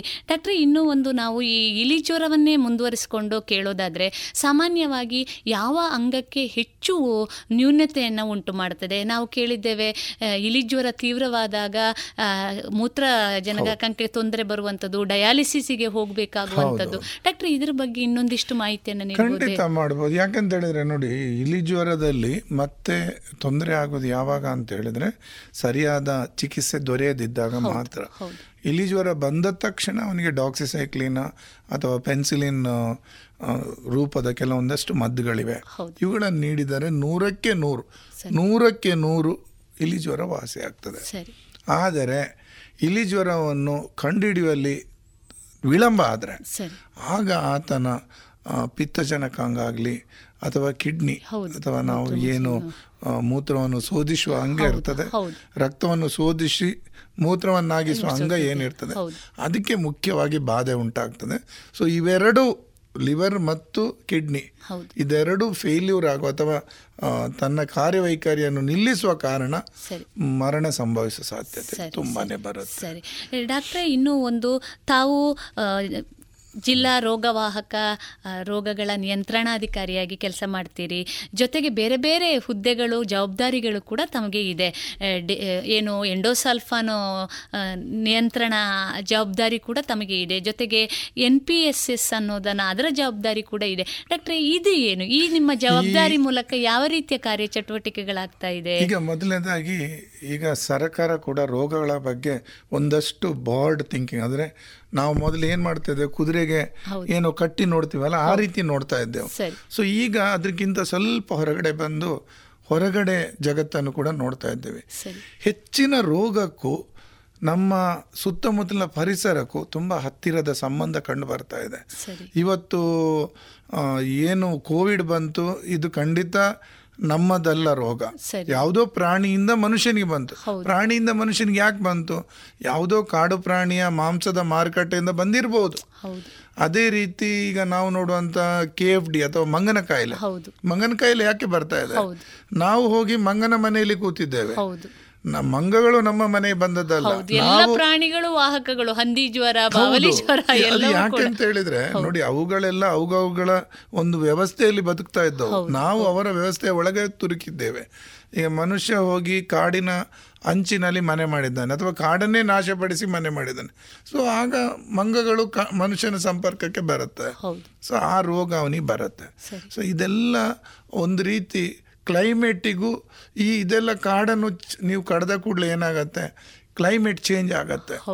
ವರ್ಷ ಪ್ರತಿ ಬರುವ ಮಳೆ ತಿಂಗಳು ಎಷ್ಟು ತಿಂಗಳು ಬರ್ತದೆ ಅದು ಬಿಟ್ಟು ಬೇರೆ ಬೇರೆ ತಿಂಗಳು ಬರ್ತದೆ. ಈಗ ನೀವು ಕಳೆದ ಒಂದು ವರ್ಷನೇ ನೋಡ್ಬೋದು. ಪ್ರತಿ ತಿಂಗಳು ಮಳೆ ಬಂತು. ಸೊ ಇದಕ್ಕೆ ನಾವು ಕ್ಲೈಮೇಟ್ ಚೇಂಜ್ ಅಂತ ಹೇಳ್ತೇವೆ. ಸೊ ಅದರನ್ನೇ ಅವಲಂಬಿಸಿ ಒಂದು ನ್ಯಾಷನಲ್ ಪ್ರೋಗ್ರಾಮ್ ಮಾಡಿದ್ದಾರೆ. ಅದು national program for climate change and human health ಅಂದರೆ ಮನುಷ್ಯನ ಹೆಲ್ತಿಗೂ ಕ್ಲೈಮೇಟ್ ಚೇಂಜಿಗೂ ಹತ್ತಿರದ ಕನೆಕ್ಷನ್ ಈಗ ನೀವು ನೋಡೋ ಡೆಂಗು ಕೂಡ ಅದೇ. ಯಾಕೆ ಡೆಂಗು ಈಗ ತುಂಬ ಜೋರಾಗಿ ಇಲ್ಲದ್ರೆ ನಮಗೆ ಡೆಂಗು ಬರ್ತಾ ಇದ್ದು ಇನ್ನು ಬರಬೇಕು. ಜೂನ್ ಜುಲೈ ಆಗಸ್ಟಿಗೆ. ಈ ಸಲ ಡೆಂಗು ನಮಗೆ ಜನವರಿಯಿಂದಲೇ ನೋವು ಶುರುವಾಗಿದೆ. ಯಾಕೆಂತೇಳಿ ಮಳೆ ಜನವರಿಯಿಂದಲೇ ಬರ್ತಾ ಉಂಟು. ಸೊ ಕ್ಲೈಮೇಟ್ ಚೇಂಜ್ ಅದರಿಂದಾಗಿ ಸಾಕಷ್ಟು ಈ ವಾತಾವರಣದ ವ್ಯತ್ಯಾಸಕ್ಕೂ ಮನುಷ್ಯನ ಆರೋಗ್ಯಕ್ಕೂ ಅನೋನ್ಯವಾದ ಸಂಬಂಧ ಇದೆ ಅನ್ನೋದನ್ನು ಪರಿಗಣಿಸಿ ಈ ಒಂದು ಹೊಸ ಪ್ರೋಗ್ರಾಮ್ ಅನ್ನೇ ರೆಡಿ ಮಾಡಿದ್ದಾರೆ. National program for climate change and human health ಅಂತ. ಸೊ ಇದರ ಬಗ್ಗೆ ಇನ್ನಾದರೂ ಜನ ಅರಿತುಕೊಳ್ಬೇಕು. ಆದಷ್ಟು ನಾವು ಮರ ಬೆಳೆಸಬೇಕು. ನಮ್ಮ ಸುತ್ತಮುತ್ತಲಿನ ಪರಿಸರವನ್ನು ಕಾಪಾಡಬೇಕು. ಈ ಕಾಂಕ್ರೀಟೀಕರಣದ ಹುಚ್ಚನ್ನು ನಿಲ್ಲಿಸಬೇಕು. ನೋಡಿ ಮನೆಯಲ್ಲಿ ನೀವು ಅಗತ್ಯ ಇದ್ದಷ್ಟು ಕಾಂಕ್ರೀಟ್ ಹಾಕಿ ನಿಮ್ಮ ಮನೆ ಅಂಗಳಕ್ಕೆ. ಇಡೀ ಊರಿಗೆ ಊರಿಗೆ ಕಾಂಕ್ರೀಟ್ ಯಾಕೆ ಹಾಕ್ತೀರಾ? ನೀರನ್ನು ಇಂಗ್ಲಿಕ್ ಬಿಡಿ. ಅಥವಾ ಎಷ್ಟು ಅಗತ್ಯ ಇದೋ ಅಷ್ಟು ಮಾತ್ರ ಪ್ರಕೃತಿಗೆ ಅನ್ಯಾಯ ಮಾಡಿ. ಇಡೀ ನನಗೆ ಬೇಕಾಬಿಟ್ಟು ಅನ್ಯಾಯ ಮಾಡಕ್ಕೆ ಹೋಗಬಾರ್ದು. ಒಂದು. ಎರಡು ನೋಡಿ ನಮ್ಮಲ್ಲಿ ಹಣ ಇರ್ಬೋದು. ಆದರೆ ಅದರ ಅರ್ಥ ನಾವು ಎಲ್ಲವನ್ನು ಹೊಟ್ಟೆ ಬಾಕತನದಲ್ಲಿ ತಗೊಳ್ಬೇಕಲ್ಲ. ನಮಗೆ ಎಷ್ಟು ಬೇಕು ಅಷ್ಟನ್ನು ಮಾತ್ರ ಪಡಿಬೇಕು. ರಿಸೋರ್ಸ್ ನಮ್ದಲ್ಲ. ರಿಸೋರ್ಸ್ ಪ್ರಕೃತಿದು. ನಮ್ಮದು ಏನಿದೆ ನಾವು ದುಡ್ದದ್ದು ಮಾತ್ರ ಅದರಿಂದ ನಮಗೆ ಎಷ್ಟು ಬೇಕು ಅಷ್ಟನ್ನು ಮಾತ್ರ ಪಡೆಯುವ ಆಗ ಈ N P C C H H ಎನ್ನುವ ಏನು ಕಾನ್ಸೆಪ್ಟ್ ಇದೆ. ಅದು ಸರಿಯಾಗಿ ನೀವು ಪ್ರಾಣಿಗಳನ್ನೇ ನೋಡಿ. ಪ್ರಾಣಿ ಹಸಿವಾದರೆ ಮಾತ್ರ ಹುಲ್ಲು ತಿಂತದೆ. ಅಥವಾ ಹುಲಿ ಹಸಿವಾದ್ರೆ ಮಾತ್ರ ಇನ್ನೊಂದು ಪ್ರಾಣಿಯನ್ನು ತಿಂತದೆ. ಮನುಷ್ಯ ಹಾಗೆ ಅಲ್ಲ. ಅವನು ಅನಗತ್ಯವಾಗಿ ಕೂಡ ವೇಸ್ಟ್ ಪರಿಸರವನ್ನು ಹಾಳು ಮಾಡ್ತಾನೆ. ಇದು ತಪ್ಪು. ಇದನ್ನು ನಿಲ್ಲಿಸಬೇಕು. ಇನ್ನಾದರೂ ನಾವು ನಮ್ಮ ಪರಿಸರದ ಬಗ್ಗೆ ಯೋಚಿಸದಿದ್ರೆ ಮುಂದಿನ ನಮ್ಮ ಜನಾಂಗಕ್ಕೆ ಇಂಥ ಹೊಸ ಹೊಸ ರೋಗಗಳೇ ಒಂದು ದೊಡ್ಡ ಚಾಲೆಂಜ್ ಚಾಲೆಂಜ್ ಆಗುವಂಥದ್ದು. ಬಹಳ ಜವಾಬ್ದಾರಿಯುತವಾದಂಥ ಜೊತೆಗೆ ಮಹತಿಯುತವಾದಂಥ ಮಾತನ್ನು ಹೇಳ್ತಾ ಇದ್ದೀರಿ ಡಾಕ್ಟ್ರೆ. ಯಾಕೆಂದರೆ ಪರಿಸರ ಯಾವಾಗ ನಮಗೆ ಪೂರಕವಾಗಿರುತ್ತದೆ ಅಂದರೆ ನಾವು ಅದರ ಜೊತೆಗೆ ಸಮನ್ವಯವನ್ನು ಮತ್ತು ಒಳ್ಳೆಯ ಸಂಬಂಧವನ್ನು ಇಟ್ಟುಕೊಂಡಾಗ. ಎಲ್ಲಿ ನಾವು ಪರಿಸರದ ಮೇಲೆ ಒಂದು ದಾಳಿಯನ್ನ ಮಾಡ್ತೇವೆ ಅಥವಾ ಪರಿಸರವನ್ನು ನಾವು ಸಂರಕ್ಷಿಸದಿದ್ದಾಗ ಅದು ಕೂಡ ಮುನಿತದೆ ಅನ್ನುವಂಥದ್ದು. ಬಹುಶಃ ಈ ಎಲ್ಲ ರೋಗಗಳಿಗೆ ತಾವು ನಾವು ಈಗ ಮಾತನಾಡಿದ ಹಾಗೆ ಅದು ಯಾವುದೇ ವಾಹಕಗಳ ಮೂಲಕ ಬರುವುದಾದರೂ ಕೂಡ ನಾವು ಮನುಷ್ಯನ ಒಂದು ಈ ಉದ್ದೇಶದಿಂದ ಏನೋ ಒಂದು ದುರುದ್ದೇಶದಿಂದ ಮಾಡಿದ್ರಿಂದ ಬರ್ತದೆ ನಾವೆಲ್ಲ ಅರ್ಥ ನೂರು ಸತ್ಯ ನೀವು ಹೇಳಿದ ಮಾತು. ಯಾಕೆಂತ ಹೇಳಿದ್ರೆ ನೋಡಿ ನೀವು ಯಾವುದೇ ರೋಗ ನೋಡಿ ಅದಕ್ಕೂ ಎಲ್ಲೋ ಯಾರೋ ಮಾಡಿದ ಒಂದು ಅನಾಹುತಕ್ಕೂ ಕನೆಕ್ಷನ್ ಇದೆ. ಸರಿ. ಸೊ ಅದನ್ನು ನಾವು ಇವತ್ತು ಆದಷ್ಟು ಕಮ್ಮಿಗೊಳಿಸಬೇಕು.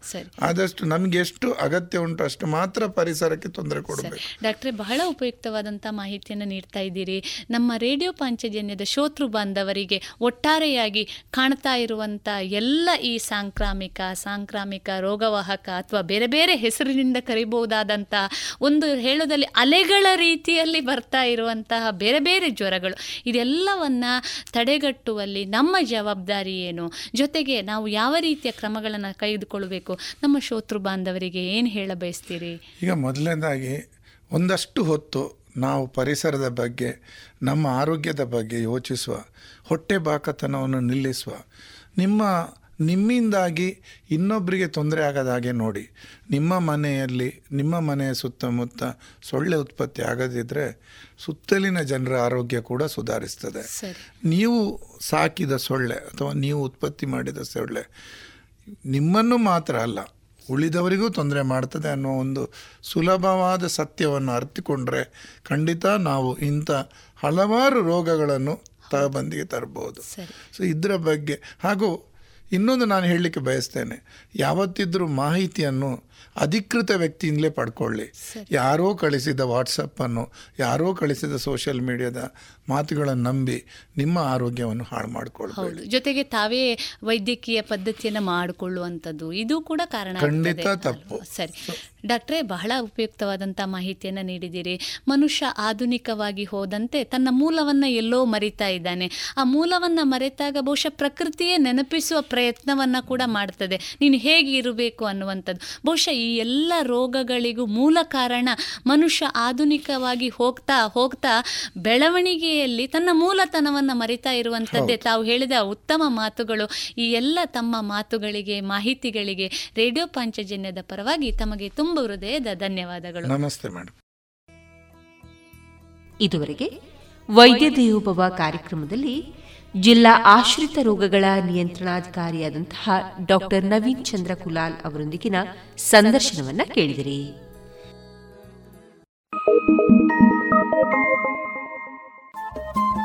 ರೇಡಿಯೋ ಪಾಂಚಜನ್ಯ ತೊಂಬತ್ತು ಬಿಂದು ಎಂಟು ಎಫ್ಎಂ ಸಮುದಾಯ ಬಾನುಲಿ ಕೇಂದ್ರ ಪುತ್ತೂರು. ಇದು ಜೀವ ಜೀವದ ಸ್ವರ ಸಂಚಾರ.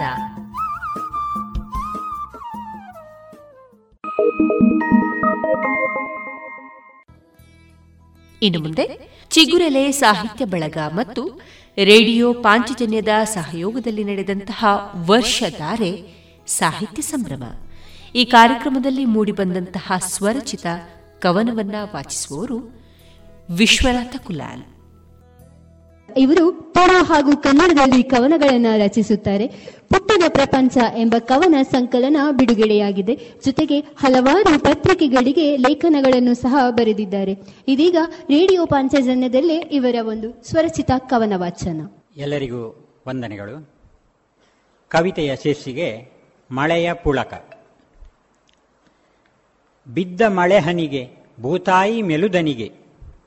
ಬಿದ್ದ ಮಳೆಹನಿಗೆ, ಭೂತಾಯಿ ಮೆಲುದನಿಗೆ, ಮಲಗಿದ್ದ ಬೀಜವದು ಕಣ್ತೆರೆಯಿತು. ಮಲಗಿದ್ದ ಬೀಜವದು ಕಣ್ತೆರೆಯಿತು. ನೆಲದಾಳ ಕಾಲಿಳಿಸಿ ಆಗಸದೆಡೆ ಕೊರಳೆತ್ತಿ. ನೆಲದಾಳ ಕಾಲಿಳಿಸಿ ಆಗಸದೆಡೆ ಕೊರಳೆತ್ತಿ ಚಿಗುರು ಚಿಂತನ ಕಾವ್ಯ ತೆರೆದಿಟ್ಟಿತು. ಚಿಗುರು ಚಿಂತನ ಕಾವ್ಯ ತೆರೆದಿಟ್ಟಿತು. ಹಸಿರೆಲೆಗಳು ಸೊಕ್ಕಿ ಹೂವು ಕಾಯಿಗಳನ್ನಿಕ್ಕಿ ಹಸಿರೆಲೆಗಳು ಸೊಕ್ಕಿ ಹೂವು ಗಾಯ ಕಾಯಿಗಳನ್ನಿಕ್ಕಿ ಧನ್ಯತೆಯಲ್ಲಿ ಬಾಗುತ್ತಾ ಶರಣೆಂದಿತು. ಧನ್ಯತೆಯಲ್ಲಿ ಬಾಗುತ್ತಾ ಶರಣೆಂದಿತು. ಒಂದು ಎರಡಾಗಿ, ನಾಲ್ಕು ಎಂಟಾಗಿ ಭುವಿಯ ಉದ್ದಗಲ ಹಸಿರಾಯಿತು. ಒಂದು ಎರಡಾಗಿ, ನಾಲ್ಕು ಎಂಟಾಗಿ ಭುವಿಯ ಉದ್ದಗಲ ಹಸಿರಾಯಿತು. ಕಪ್ಪೆಗಳ ವಟವಟವು ಕ್ರಿಮಿಕೀಟ ಕಲರವವು. ಕಪ್ಪೆಗಳ ವಟವಟವು ಕ್ರಿಮಿಕೀಟ ಕಲರವವು. ಎಲ್ಲೆಡೆಯೂ ಸಂಭ್ರಮದ ಹೊನಲಾಯಿತು. ಎಲ್ಲೆಡೆಯೂ ಸಂಭ್ರಮದ ಹೊನಲಾಯಿತು ಕೆರೆ ಕಟ್ಟೆ ಬಾವಿಗಳಲ್ಲಿ ನದಿ ಹಳ್ಳ ಹರಿವಿನಲಿ. ಕೆರೆ ಕಟ್ಟೆ ಬಾವಿಗಳಲ್ಲಿ ನದಿ ಹಳ್ಳ ಹರಿವಿನಲಿ ನೀರು ನೆಮ್ಮದಿಯ ಅಲೆ ಎದ್ದಿತು. ನೀರು ನೆಮ್ಮದಿಯ ಅಲೆ ಎದ್ದಿತು. ಹೊಲಗಳಲ್ಲಿ ಹೊಸ ಬೆಳಗು, ಪಚ್ಚೆ ಪೈರುಗಳ ತೂಗು. ಹೊಲಗಳಲ್ಲಿ ಹೊಸ ಬೆಳಗು, ಪಚ್ಚೆ ಪೈರುಗಳ ತೂಗು. ರೈತನ ಸಂಸಾರ ಖುಷಿಗೊಂಡಿತು ರೈತರ ಸಂಸಾರ ಖುಷಿಗೊಂಡಿತು ಮಳೆ ಎಂಬ ಸಂಭ್ರಮಕ್ಕೆ ಪುಳಕವದು ಜನಮನಕೆ. ಮಳೆ ಎಂಬ ಸಂಭ್ರಮಕ್ಕೆ ಪುಳಕವದು ಜನಮನಕೆ. ಎದೆ ಎದೆಗಳ ಉರಿತಣಿದು ಹಸಿಯಾಯಿತು. ಎದೆ ಎದೆಗಳ ಉರಿತಣಿದು ಹಸಿಯಾಯಿತು. ಬಿದ್ದ ಮಳೆಹನಿಗೆ, ಭೂತಾಯಿ ಮೆಲುದನಿಗೆ ಮಲಗಿದ್ದ ಬೀಜವದೋ ಕಣ್ತೆರೆಯಿತು. ಮಲಗಿದ್ದ ಬೀಜವದೋ ಕಣ್ತೆರೆಯಿತು. ಇದುವರೆಗೆ ವರ್ಷಧಾರೆ ಸಾಹಿತ್ಯ ಸಂಭ್ರಮ. ಈ ಕಾರ್ಯಕ್ರಮದಲ್ಲಿ ಮೂಡಿಬಂದಂತಹ ಸ್ವರಚಿತ ಕವನವನ್ನ ಕೇಳಿದಿರಿ.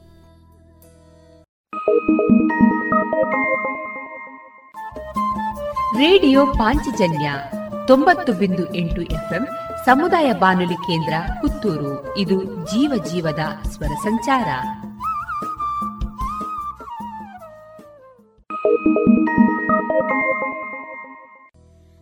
ಇನ್ನು ಮುಂದೆ ಪುಟಾಣಿ ಪ್ರಪಂಚದಲ್ಲಿ ಸನ್ವಿತಾ ಅವರಿಂದ ಕಥೆಯೊಂದನ್ನು ಕೇಳೋಣ.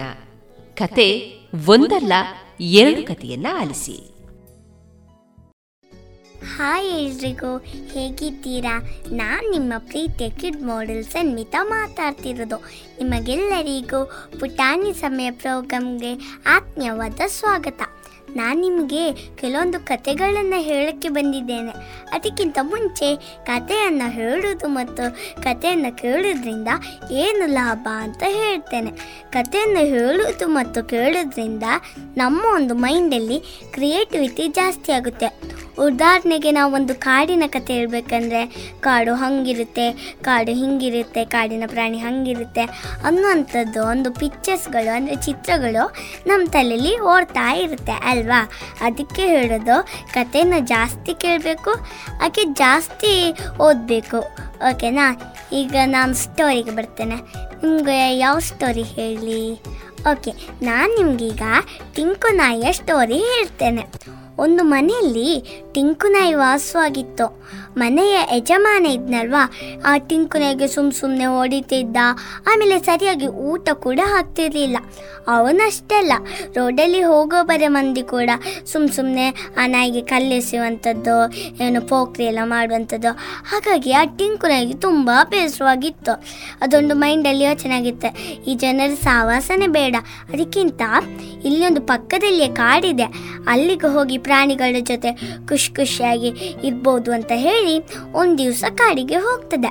ಹೋಗಬೇಕಂದ್ರೆ ಕಾಡಿನಲ್ಲಿದ್ದ ಎಲ್ಲ ಪ್ರಾಣಿಗಳು ಗಮನಿಸ್ತದೆ ಈ ಟಿಂಕು ನಾಯಿಯನ್ನು ಆ, ಓಹೋ ಇದು ಒಂದು ಜನರ ರಾಯಭಾರಿಯಾಗಿ ಬರ್ತಿರೋ ಆಗಿದೆ ಇದನ್ನು ತಕ್ಷಣವಾಗಿ ರಾಜನಿಗೆ ಹೇಳಬೇಕಂತ ಹೇಳಕ್ಕೆ ಹೋಗ್ತಾರೆ ಅಲ್ಲಿಯ ರಾಜ ಯಾರು ಆಗಿದ್ದ ಅಂದರೆ ಆಣೆ ಆಗಿದ್ದ.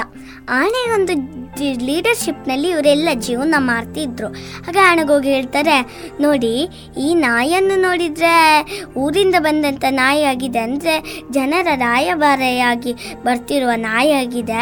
ಹಾಗಾಗಿ ಇದು ನಮ್ಮ ಕಾಡಿನೊಳಗಡೆ ಇದನ್ನು ಬಿಡಬಾರ್ದು. ಬಿಟ್ಟರೆ ನಮ್ಮ ಸೀಕ್ರೆಟ್ಗಳನ್ನು ಎಲ್ಲ ಇದು ಜನರಿಗೆ ತಲುಪಿಸ್ಬೋದು. ಹಾಗಾಗಿ ಹೇಗಾದರೂ ಮಾಡಿ ಅದನ್ನು ನಮ್ಮ ಕಾಡಿನೊಳಗಡೆ ಬರದ ಹಾಗೆ ನೋಡ್ಕೊಳ್ಬೇಕು ಅಂತ ಆನೆ ಹತ್ರ ರಿಕ್ವೆಸ್ಟ್ ಮಾಡ್ತಾರೆ. ಆಗ ಆನೆ ಹೌದು, ಇದು ಊರಿಂದ ಬಂದಂಥ ನಾಯಿ. ಇದನ್ನು ನಾವು ನಮ್ಮ ಕಾಡಿನೊಳಗಡೆ ಬಿಡಬಾರ್ದು.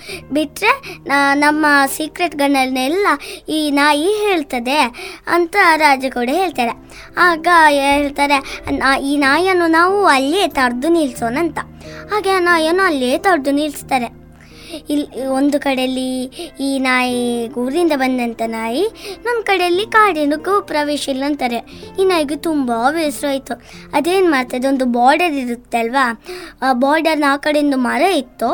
ಅಲ್ಲಿ ಬಂದು ಏನೋ ಮಲಗ್ತದೆ ಅಲ್ಲೇ ಇರೋಕ್ಕೆ ನಿರ್ಧಾರ ಮಾಡ್ತಾರೆ. ಒಂದು ಮೂರು ದಿವಸ ಆದಮೇಲೆ ಈ ಜನರು ಕಾಡಿಗೆ ಬರ್ತಿರೋದನ್ನು ಟಿಂಕು ನಾಯಿ ಗಮನಿಸ್ತದೆ. ಈ ಜನರು ಬಂದವರ ಬಾಯಲ್ಲಿ ಎಲ್ಲ ಫುಲ್ಲು ನೀರು. ಯಾಕೆ ಹೇಳಿ? ಕಾಡಿನಲ್ಲಿ ದಷ್ಟಪುಷ್ಟವಾಗಿ ಬೆಳೆದಂಥ ಪ್ರಾಣಿಗಳನ್ನೆಲ್ಲ ನೋಡಿ ಅವ್ರ ಬಾಯಲ್ಲಿ ನೀರು ಬಂತು. ಹಾಗೆ ಈ ಟಿಂಕು ನಾಯಿ ಯೋಚಿಸ್ತದೆ. ನನಗೆ ಮೋಸ ಮಾಡೋದಲ್ಲದೆ ಈಗ ನಾನು ಬಂದಿರುವಂಥದ್ದು ಕಾಡಿನ ಪ್ರಾಣಿಗಳಿಗೂ ಮೋಸನ? ಇವರನ್ನು ನಾನು ಸುಮ್ಮನೆ ಬಿಡುವಂಗಿಲ್ಲ ಅಂತ ಹೇಳಿ ಅವರಿಗೆ ಹೋಗಿ ಕಚ್ಚಿ ಅವರನ್ನು ಓಡಿಸೋಕ್ಕೆ ಟ್ರೈ ಮಾಡ್ತಾರೆ. ಹಾಗೆಲ್ಲ ಪ್ರಾಣಿಗಳು ಗಮನಿಸ್ತದೆ. ಅದರಲ್ಲಿ ಮೈನಾಗಿ ಕಾಡಿನ ರಾಜ ಆಗಿದ್ದಂಥ ಆನೆ ಕೂಡ ಗಮನಿಸ್ತದೆ. ಈ ಟಿಂಕು ನಾಯಿಯನ್ನು ಅವ್ರಿಗೊಂದು ಮನದಾಗೋದೆ ಓಹೋ, ಇದು ಏನು ಊರಿಂದ ಬಂದಂಥ ನಾಯಿ ಅಲ್ಲ. ಇದು ನಮ್ಮ ಒಂದು ಮುಗ್ಧವಾದ ನಾಯಿ. ಹಾಗಾಗಿ ಇದನ್ನು ನಾವು ತಪ್ಪು ತಿಳ್ಕೊಂಡಿದ್ದೇವೆ ಅಂತ ಯೋಚನೆ ಮಾಡಿ ಅದೊಂದು ಸ್ವಾಗತ ಮಾಡ್ತದೆ ಅದರ ಕಾಡಿನೊಳಗಡೆ. ಆಗ ಆನೆಗೆ ತುಂಬ ಖುಷಿಯಾಗಿತ್ತು. ಆಗ ಹೇಳ್ತಾರೆ, ನೀವು ಇನ್ಮೇಲೆ ನಮ್ಮ ಕಾಡಲ್ಲಿ ಇರ್ಬೋದು, ಹಾಗೆ ನಮ್ಮ ಜೊತೆನೇ ಇರ್ಬೋದು. ಹಾಗೆ ನೀವು ನಮ್ಮನ್ನು ಕಾಪಾಡಿದ್ದಕ್ಕೆ ನಿಮಗೆ ತುಂಬ ಹೃದಯದ ಧನ್ಯವಾದಗಳು ಅಂತ ಆ ಟಿಂಕುನಾಗೆ ಎಲ್ಲ ಪ್ರಾಣಿಗಳು ಧನ್ಯವಾದ ಹೇಳ್ತದೆ ನೋಡಿದ್ರಲ್ವಾ? ಅದರ ಒಂದು ಪ್ರಾಮಾಣಿಕತೆಗೆ ಅಲ್ಲಿ ಒಂದು ಬೆಲೆ ಸಿಗ್ತದೆ. ಅದಕ್ಕೆ ಹೇಳೋದು, ನಮ್ಮ ಮನಸ್ಸಲ್ಲಿ ಯಾವುದೇ ಕಲ್ಮಶವು ಇಲ್ಲದೆ ಇದ್ದರೆ ನಾವು ಪ್ರಾಮಾಣಿಕವಾಗಿದ್ದರೆ ನಮಗೊಂದು ಖಂಡಿತವಾಗ್ಲೂ ಒಂದು ಒಳ್ಳೆಯ ಸ್ಥಾನ ಸಿಗ್ತದೆ. ಓಕೆನಾ ಸ್ನೇಹಿತರೆ ನಿಮ್ಮ ಹತ್ರ ಇನ್ನಷ್ಟು ಮಾತಾಡೋಕ್ಕಿದೆ. ಅಲ್ಲಿವರೆಗೂ ಒಂದು ಸಣ್ಣ ಬ್ರೇಕ್ ತಗೊಳ್ಳೋಣ.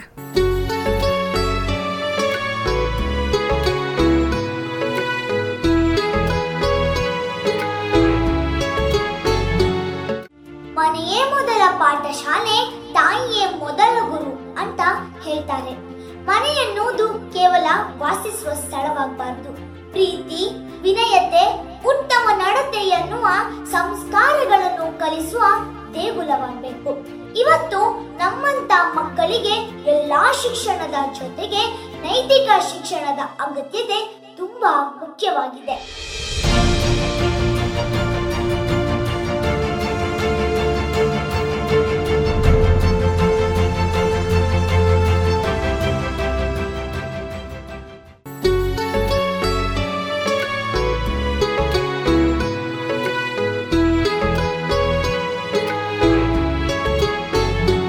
ಬ್ರೇಕ್ನ ನಂತರ ಮತ್ತೊಮ್ಮೆ ನಿಮಗೆಲ್ಲರಿಗೂ ಪುಟಾಣಿ ಸಮಯ ಪ್ರೋಗ್ರಾಮ್ಗೆ ಆತ್ಮೀಯವಾದ ಸ್ವಾಗತ. ನಾನು ನಿಮ್ಮ ಪ್ರೀತಿಯ ಕಿಡ್ ಮಾಡೆಲ್ ಸನ್ಮಿತ ಮಾತಾಡ್ತಿರೋದು. ನಿಮಗೆ ಒಂದು ಸ್ಟೋರಿ ಹೇಳಿದೆ, ಅದು ಟಿಂಕು ನಾಯಿದ್ದು. ಈಗ ನಾನು ನಿಮಗೆ ಎರಡು ಬಾತುಕೋಳಿ ಮತ್ತು ಒಂದು ಆಮೆದ್ದು ಸ್ಟೋರಿ ಹೇಳ್ತೇನೆ. ಒಂದು ಕೊಳೆದಲ್ಲಿ ಅಂದರೆ ಒಂದು ಕೆರೆಯಲ್ಲಿ ಎರಡು ಬಾತುಕೋಳಿ ಮತ್ತು ಒಂದು ಆಮೆ ಕ್ಲೋಸ್ ಫ್ರೆಂಡ್ಸ್ ಆಗಿದ್ದರು ಒಬ್ರಿಗೊಬ್ರು ಸಹಾಯ ಮಾಡ್ತಾ ಖುಷಿ ಖುಷಿಯಾಗಿ ಇದ್ರು. ಒಂದು ದಿವಸ ಕಾಡಿಗೆ ಏನಾಗುತ್ತೆ ಅಂದರೆ ಜೋರಾಗಿ ಬರಗಾಲ ಬರುತ್ತೆ. ಬರಗಾಲ ಅಂದರೆ ಕೆರೆಯಲ್ಲಿದ್ದದ್ದು ನೀರೆಲ್ಲ ಹಾವಿ ಆಗ್ತದೆ. ಅಂದರೆ ಅಷ್ಟು ಬಿಸಿಲು. ಆಗ ಈ ಎರಡು ಬಾತುಕೋಳಿ ಮತ್ತು ಒಂದು ಆಮೆಗೆ ಬದುಕಲು ಕಷ್ಟ ಆಯಿತು. ಅದಕ್ಕೆ ಎರಡು ಬಾತುಕೋಳಿ ಉಪಾಯ ಮಾಡುತ್ತೆ. ನಾವು ಇಲ್ಲಿರೋದಕ್ಕಿಂತ ನಾವು ಬೇರೆ ಕೆರೆ ಇದೇವಾ ಅಂತ ನೋಡ್ಕೊಂಡು ಬರೋಣ ಅಂತ ಹೇಳಿ ನೋಡೋಕ್ಕೆ ಹೋಗ್ತಾರೆ ಎರಡು ಬಾತುಕೋಳಿಗಳು. ಹೋಗ್ಬೇಕಂದ್ರೆ ಅಲ್ಲಿ ಒಂದು ಸುಂದರವಾದ ಕೆರೆ ಇತ್ತು. ಅಲ್ಲಿ ಇಳಿದು ನೋಡುವಾಗ ಯಾವುದೇ ರೀತಿ ತೊಂದರೆಗಳೆಲ್ಲ ಇರಲಿಲ್ಲ. ಆಮೇಲೆ ಅಲ್ಲಿ ಕೂಡ ಒಳ್ಳೆ ಆಹಾರ ಎಲ್ಲ ಸಿಗ್ತಿತ್ತು. ಹಾಗೆ ಅವರಲ್ಲೇ ಇರೋಕ್ಕೆ ನಿರ್ಧಾರ ಮಾಡಿ ಅಲ್ಲೇ ಇರ್ತಾರೆ. ಎರಡು ದಿವಸ ಆದಮೇಲೆ ಅವ್ರಿಗೆ ಆಯಿತು. ತನ್ನ ಗೆಳೆಯ ಆಮೆ ಅಲ್ಲೇ ಇದ್ದಾನಲ್ವಾ? ಅವನನ್ನು ನೋಡ್ಕೊಂಡು ಬರೋಣ ಅಂತ ಹೋಗಿ ಹಿಂದೆ ಇದ್ದಕ್ಕೆ ಕೊಳಗೆ ಹೋಗ್ತಾರೆ. ಹೋಗ್ತಾರೆ. ಹೋಗ್ಬೇಕಂದ್ರೆ ನೀರಿಲ್ಲದೆ ಒಂದು ಮೂಲೆಯಲ್ಲಿ ಆಮೆ ಬಿದ್ದಿತ್ತು. ಹಾಗೆ ಇದ್ದ ವಿಚಾರನೆಲ್ಲ ಎರಡು ಬಾತುಕೋಳಿಗಳು ಹೇಳ್ತಾರೆ. ನೋಡಿ ಗೆಳೆಯ, ನಮಗೊಂದು ಸುಂದರವಾದ ಕೊಳ ಸಿಕ್ಕಿದೆ, ಅಂದರೆ ಕೆರೆ ಸಿಕ್ಕಿದೆ. ಅಲ್ಲಿ ಇಳಿದು ನೋಡುವಾಗ ಯಾವುದೇ ರೀತಿ ತೊಂದರೆಗಳಿಲ್ಲಿ ಇರಲಿಲ್ಲ. ಹಾಗೆ ಏನೋ ಒಳ್ಳೆ ಆಹಾರ ಎಲ್ಲ ಸಿಕ್ತಿತ್ತು. ನೀನು ಅಲ್ಲಿಗೆ ಬಂದರೆ ಚೆನ್ನಾಗಿರುತ್ತೆ ಅಂತ ಬಾತುಕೋಳಿ ಹೇಳ್ತದೆ. ಆಗ ಆಮೇಲೆ ಹೇಳ್ತದೆ ನೀವೇನೋ ಅದೃಷ್ಟವಂತರೋ, ನಿಮಗೆ ಎರಡು ರೆಕ್ಕೆ ಇದೆ ನಿಮಗೆ ಎಲ್ಲಿ ಬೇಕಾದರೂ ಹಾರ್ ಹಾರಾಡ್ತಾ ಹೋಗ್ಬೋದು. ಆದರೆ ನಾನು ನಾನು ಹೇಗೆ ಬರಲಿ? ನಾನು ನಡೆಯೋದೇ ತುಂಬ ನಿಧಾನ. ನಂಗೆ ಅಷ್ಟು ಫಾಸ್ಟಾಗಿ ಬರೋಕ್ಕಾಗಲ್ಲ ಅಂತ ಅದರ ಒಂದು ಬೇಸರವನ್ನು ವ್ಯಕ್ತಪಡಿಸುತ್ತದೆ. ಆಗ ಒಂದು ಬಾತುಕೋಳಿ ಹೇಳ್ತದೆ, ನೀನೇನು ಟೆನ್ಷನ್ ಮಾಡಬೇಡ, ನಾವು ನಿಮಗೆ ಸಹಾಯ ಮಾಡ್ತೇನೆ. ನಾವು ಹೇಗಪ್ಪ ಅಂದರೆ ಒಂದು ಕೋಲನ್ನು ತರ್ತೇವೆ ಇಬ್ಬರು ಆ ಕಡೆ ಈ ಕಡೆ ಕಚ್ಚಿಡಿತೇವೆ. ಮಧ್ಯದಲ್ಲಿ ಬಂದು ನೀನು ಕಚ್ಚಿಡು, ಹಾಗಾಗಿ ನಾವು ಹೋಗ್ತೇವೆ ಹಾರಾಡ್ತು ಅಂದ ಆಗ ನಾವಿದ್ದ ಕೆರೆಗೆ ನೀವು ತಲುಪಬಹುದು ಅಂತ ತಲುಪಬಹುದು ಅಂತ ಹೇಳ್ತದೆ ಬಾತುಕೋಳಿ ಆಗ ಅದಕ್ಕೆ ತುಂಬ ಖುಷಿ ಆಯಿತು. ಓಕೆ ಅಂತ ಆಮೇಲೆ ಹೇಳ್ತದೆ. ಹಾಗೆ ಒಂದು ಬಾತುಕೋಳಿ ಒಂದು ಕೋಲನ್ನು ತರ್ತದೆ. ಹಾಗೆ ಇಬ್ಬರು ಕಚ್ಚಿಡಿತಾರೆ ಮಧ್ಯದಲ್ಲಿ ಬಂದು ಆಮೆ ಕಚ್ಚಿಡ್ತದೆ. ಅದೊಂದು ಬ ಕಂಡೀಷನನ್ನು ಬಾತುಕೋಳಿ ಹೇಳುತ್ತೆ. ನಾವು ಹಾರಾಡುವ ಸಂದರ್ಭದಲ್ಲಿ ನೀನು ಎಲ್ಲಿಯೂ ಬಾಯಿ ಓಪನ್ ಮಾಡಬಾರ್ದು. ಬಾಯಿ ಓಪನ್ ಮಾಡಿದರೆ ನೀನು ಕೆಳಗೆ ಬೀಳ್ತೀಯ, ಅಲ್ವಾ? ಹಾಗಾಗಿ ಹಾರಾಡುವ ಸಂದರ್ಭದಲ್ಲಿ ನೀನು ಎಲ್ಲಿಯೂ ಬಾಯಿ ಓಪನ್ ಮಾಡಬಾರ್ದು ಅಂತ ಒಂದು ಕಂಡೀಷನನ್ನು ಒಂದು ಬಾತುಕೋಳಿ ಹೇಳ್ತದೆ. ಹಾಗೆ, ಓಕೆ ಅಂತ ಆಮೆ ಒಪ್ಕೊಳ್ತದೆ. ಹೀಗೆ ಇಬ್ಬರು ಕಚ್ಚಿಡಿತದೆ ಆ ಕಡೆ ಈ ಕಡೆ. ಮಧ್ಯದಲ್ಲಿ ಬಂದು ಆಮೆ ಕಚ್ಚಿಡಿತಾರೆ. ಹಾಗೆ ಒಮ್ಮೆಲೆ ಹಾರಾಡ್ತದೆ ಎರಡು ಬಾತುಕೋಳಿಗಳು. ಹಾರಾಡ್ತಾ ಹೋಗ್ತಾ ಇರ್ಬೇಕಂದ್ರೆ ಒಂದು ದಟ್ಟವಾದ ಜಾಗದಲ್ಲಿ ಹಾರಾಡ್ತಿದ್ರು ಹಾಗೆ ಕೆಳಗಿಟ್ಟ ಜನ ಈ ಆಮೆಯನ್ನ ಹೊಗಳಿಕ್ಕೆ ಶುರು ಮಾಡಿದ್ರು. ನೋಡಿ, ಆಮೆ ಹಾರಡ್ದು ಇದೇ ಸರ್ತಿ ಫಸ್ಟ್ ಟೈಮ್ ನಾನು ನೋಡಿದ್ದು. ಎಷ್ಟು ಸೂಪರ್ ಆಗಿದೆ ಅಲ್ವಾ? ಎಷ್ಟು ಚೆನ್ನಾಗಿದೆ ಅಲ್ವಾ? ಎಂದು ಆಮೆಯನ್ನು ಹೊಗಳಿಕ್ಕೆ ಶುರು ಮಾಡ್ತಾರೆ. ಯಾರೋ ಜನರು. ಆಗ ಆಮೆಗೆ ತುಂಬ ಖುಷಿಯಾಯಿತು ಅದರ ಒಂದು ಸಂತೋಷನ ವ್ಯಕ್ತಪಡಿಸಲು ಜೋರಾಗಿ ಬೊಬ್ಬೆ ಆಗ್ತದೆ. ಹಾಗೇನಾಗ್ತದೆ? ಅದರ ಬಾಯಿ ಓಪನ್ ಆಯಿತು. ಕೋಲಲ್ಲೂ ಕಚ್ಚಿಡ್ದದು ಗ್ರಿಪ್ಪು ಜಾಡಿ ಒಂದು ಕಲ್ಲಿನ ಮೇಲೆ ಬಿದ್ದು ಸತ್ತೋಗ್ತದೆ. ಅಲ್ವಾ? ಅದಕ್ಕೆ ಹೇಳೋದು, ನಾವು ಕೆಲವೊಂದು ಸಂದರ್ಭದಲ್ಲಿ ಮೌನವಾಗಿದ್ರೇನೆ ಉತ್ತಮ. ನೋಡಿ, ಒಮ್ಮೆಮ್ಮೆ ನಮ್ಮ ಫ್ರೆಂಡ್ ಜೊತೆ ಜಗಳ ಆಗುತ್ತೆ, ಅಥವಾ ಒಮ್ಮೆಮ್ಮೆ ಏನೋ ಮನೆಯಲ್ಲಿ ಜಗಳ ಆಗುತ್ತೆ. ಆ ಆ ಸಂದರ್ಭದಲ್ಲಿ ನಾವು ಮಾತಿಗೆ ಮಾತು ಬೆಳೆಸ್ತಾ ಹೋದರೆ ಜಗಳ ದೊಡ್ಡದಾಗ್ತದೆ, ಅಲ್ವಾ? ಅದಕ್ಕೆ ಹೇಳೋದು, ಕೆಲವೊಂದು ಸಂದರ್ಭದಲ್ಲಿ ನಾವು ಮೌನವಾಗಿದ್ರೇನೆ ಉತ್ತಮ ಅಂತ. ಒಂದು ಮಾತು ಕೇಳಲಿಲ್ವ ನೀವು? ಮಾತು ಬೆಳ್ಳಿ, ಮೌನ ಬಂಗಾರ ಅಂತ. ಅದೇ ಥರ ಮೌನವಾಗಿರಬೇಕು ಕೆಲವೊಂದು ಸಂದರ್ಭದಲ್ಲಿ. ಈ ಕಥೆಯಿಂದ ಇದು ಒಂದು ಮೆಸೇಜ್ ಇದರಿಂದ ತಿಳ್ಕೊಳ್ಳುತ್ತೆ. ಓಕೆ ಸ್ನೇಹಿತರೆ, ಈ ಕಾರ್ಯಕ್ರಮವನ್ನು ಮುಗಿಸುವ ಸಮಯ ಆಗ್ತದೆ. ನಿಮ್ಮ ಹತ್ರ ಮಾತಾಡಬೇಕಂತ ಅನಿಸ್ತಿದೆ ಆದರೆ ಏನು ಮಾಡೋದು, ಸಮಯ ಆಗ್ತಾ ಬಂತಲ್ವಾ? ಹಾಗಾಗಿ ಪುಟಾಣಿ ಸಮಯ ಪ್ರೋಗ್ರಾಮನ್ನು ಮುಗಿಸುವ ಟೈಮ್ ಆಗಿದೆ. ನಿಮ್ಮ ಅನಿಸಿಕೆ, ಅಭಿಪ್ರಾಯ ಏನೇ ಇದ್ದರೂ ನಮಗೆ ಖಂಡಿತವಾಗಿ ತಿಳಿಸಿ. ಹಾಗಾಗಿ ಎಲ್ಲರಿಗೂ tata bye bye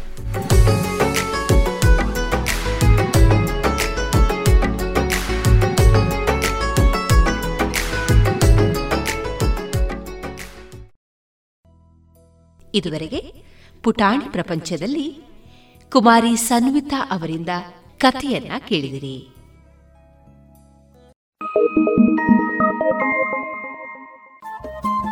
radio Panchajanya ತೊಂಬತ್ತು ಬಿಂದು ಎಂಟು ಎಫ್ಎಂ ಸಮುದಾಯ ಬಾನುಲಿ ಕೇಂದ್ರ ಪುತ್ತೂರು. ಇದು ಜೀವ ಜೀವದ ಸ್ವರ ಸಂಚಾರ.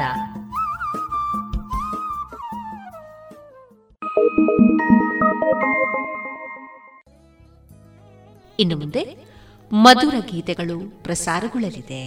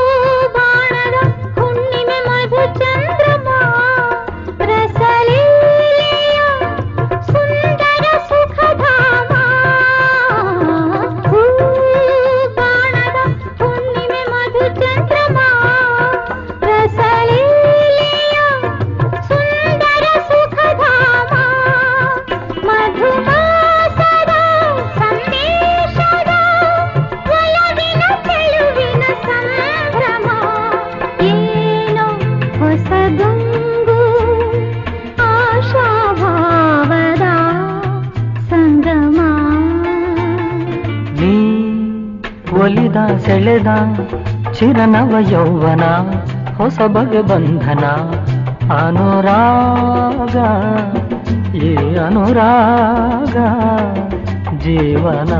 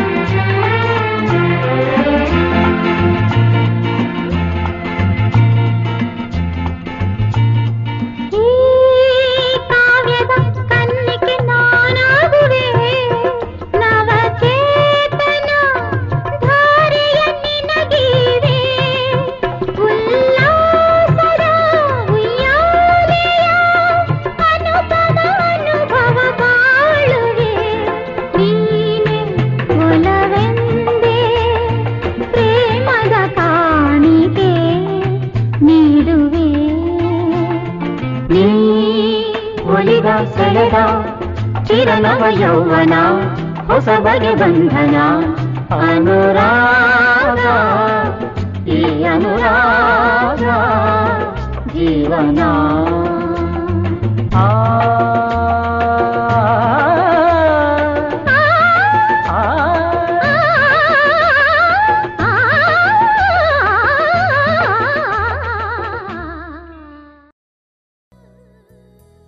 ಇದುವರೆಗೆ ಮಧುರ ಗಾನ ಪ್ರಸಾರವಾಯಿತು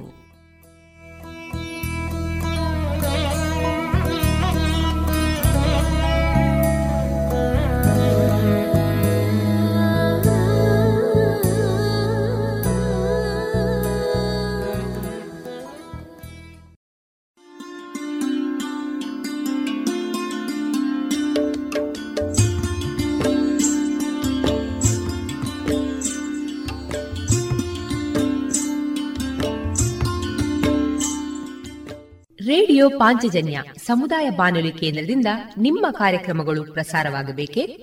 ಹಾಗಿದ್ದರೆ ನಮ್ಮನ್ನು ಸಂಪರ್ಕಿಸಿ. ನಮ್ಮ ದೂರವಾಣಿ ಸಂಖ್ಯೆ ಸೊನ್ನೆ ಎಂಟು ಎರಡು ಐದು ಒಂದು, ಎರಡು ಒಂಬತ್ತು ಎಂಟು ನಾಲ್ಕು ಒಂಬತ್ತು ಒಂಬತ್ತು.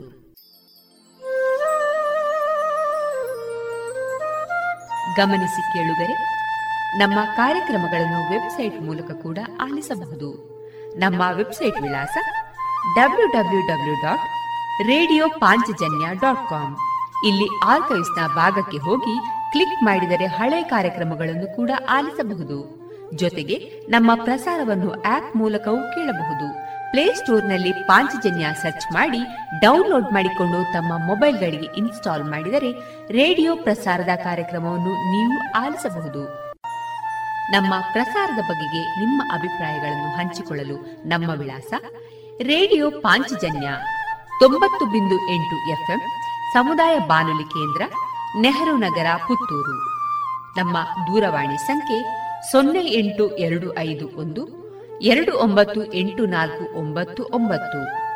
ಇಮೇಲ್ ವಿಳಾಸ radio Panchajanya at Gmail dot com ನಮ್ಮ ವಿಳಾಸ ಮತ್ತೊಮ್ಮೆ ರೇಡಿಯೋ ಪಾಂಚಜನ್ಯ ತೊಂಬತ್ತು ಬಿಂದು ಎಂಟು ಎಫ್ಎಂ ಸಮುದಾಯ ಬಾನುಲಿ ಕೇಂದ್ರ, ನೆಹರು ನಗರ, ಪುತ್ತೂರು.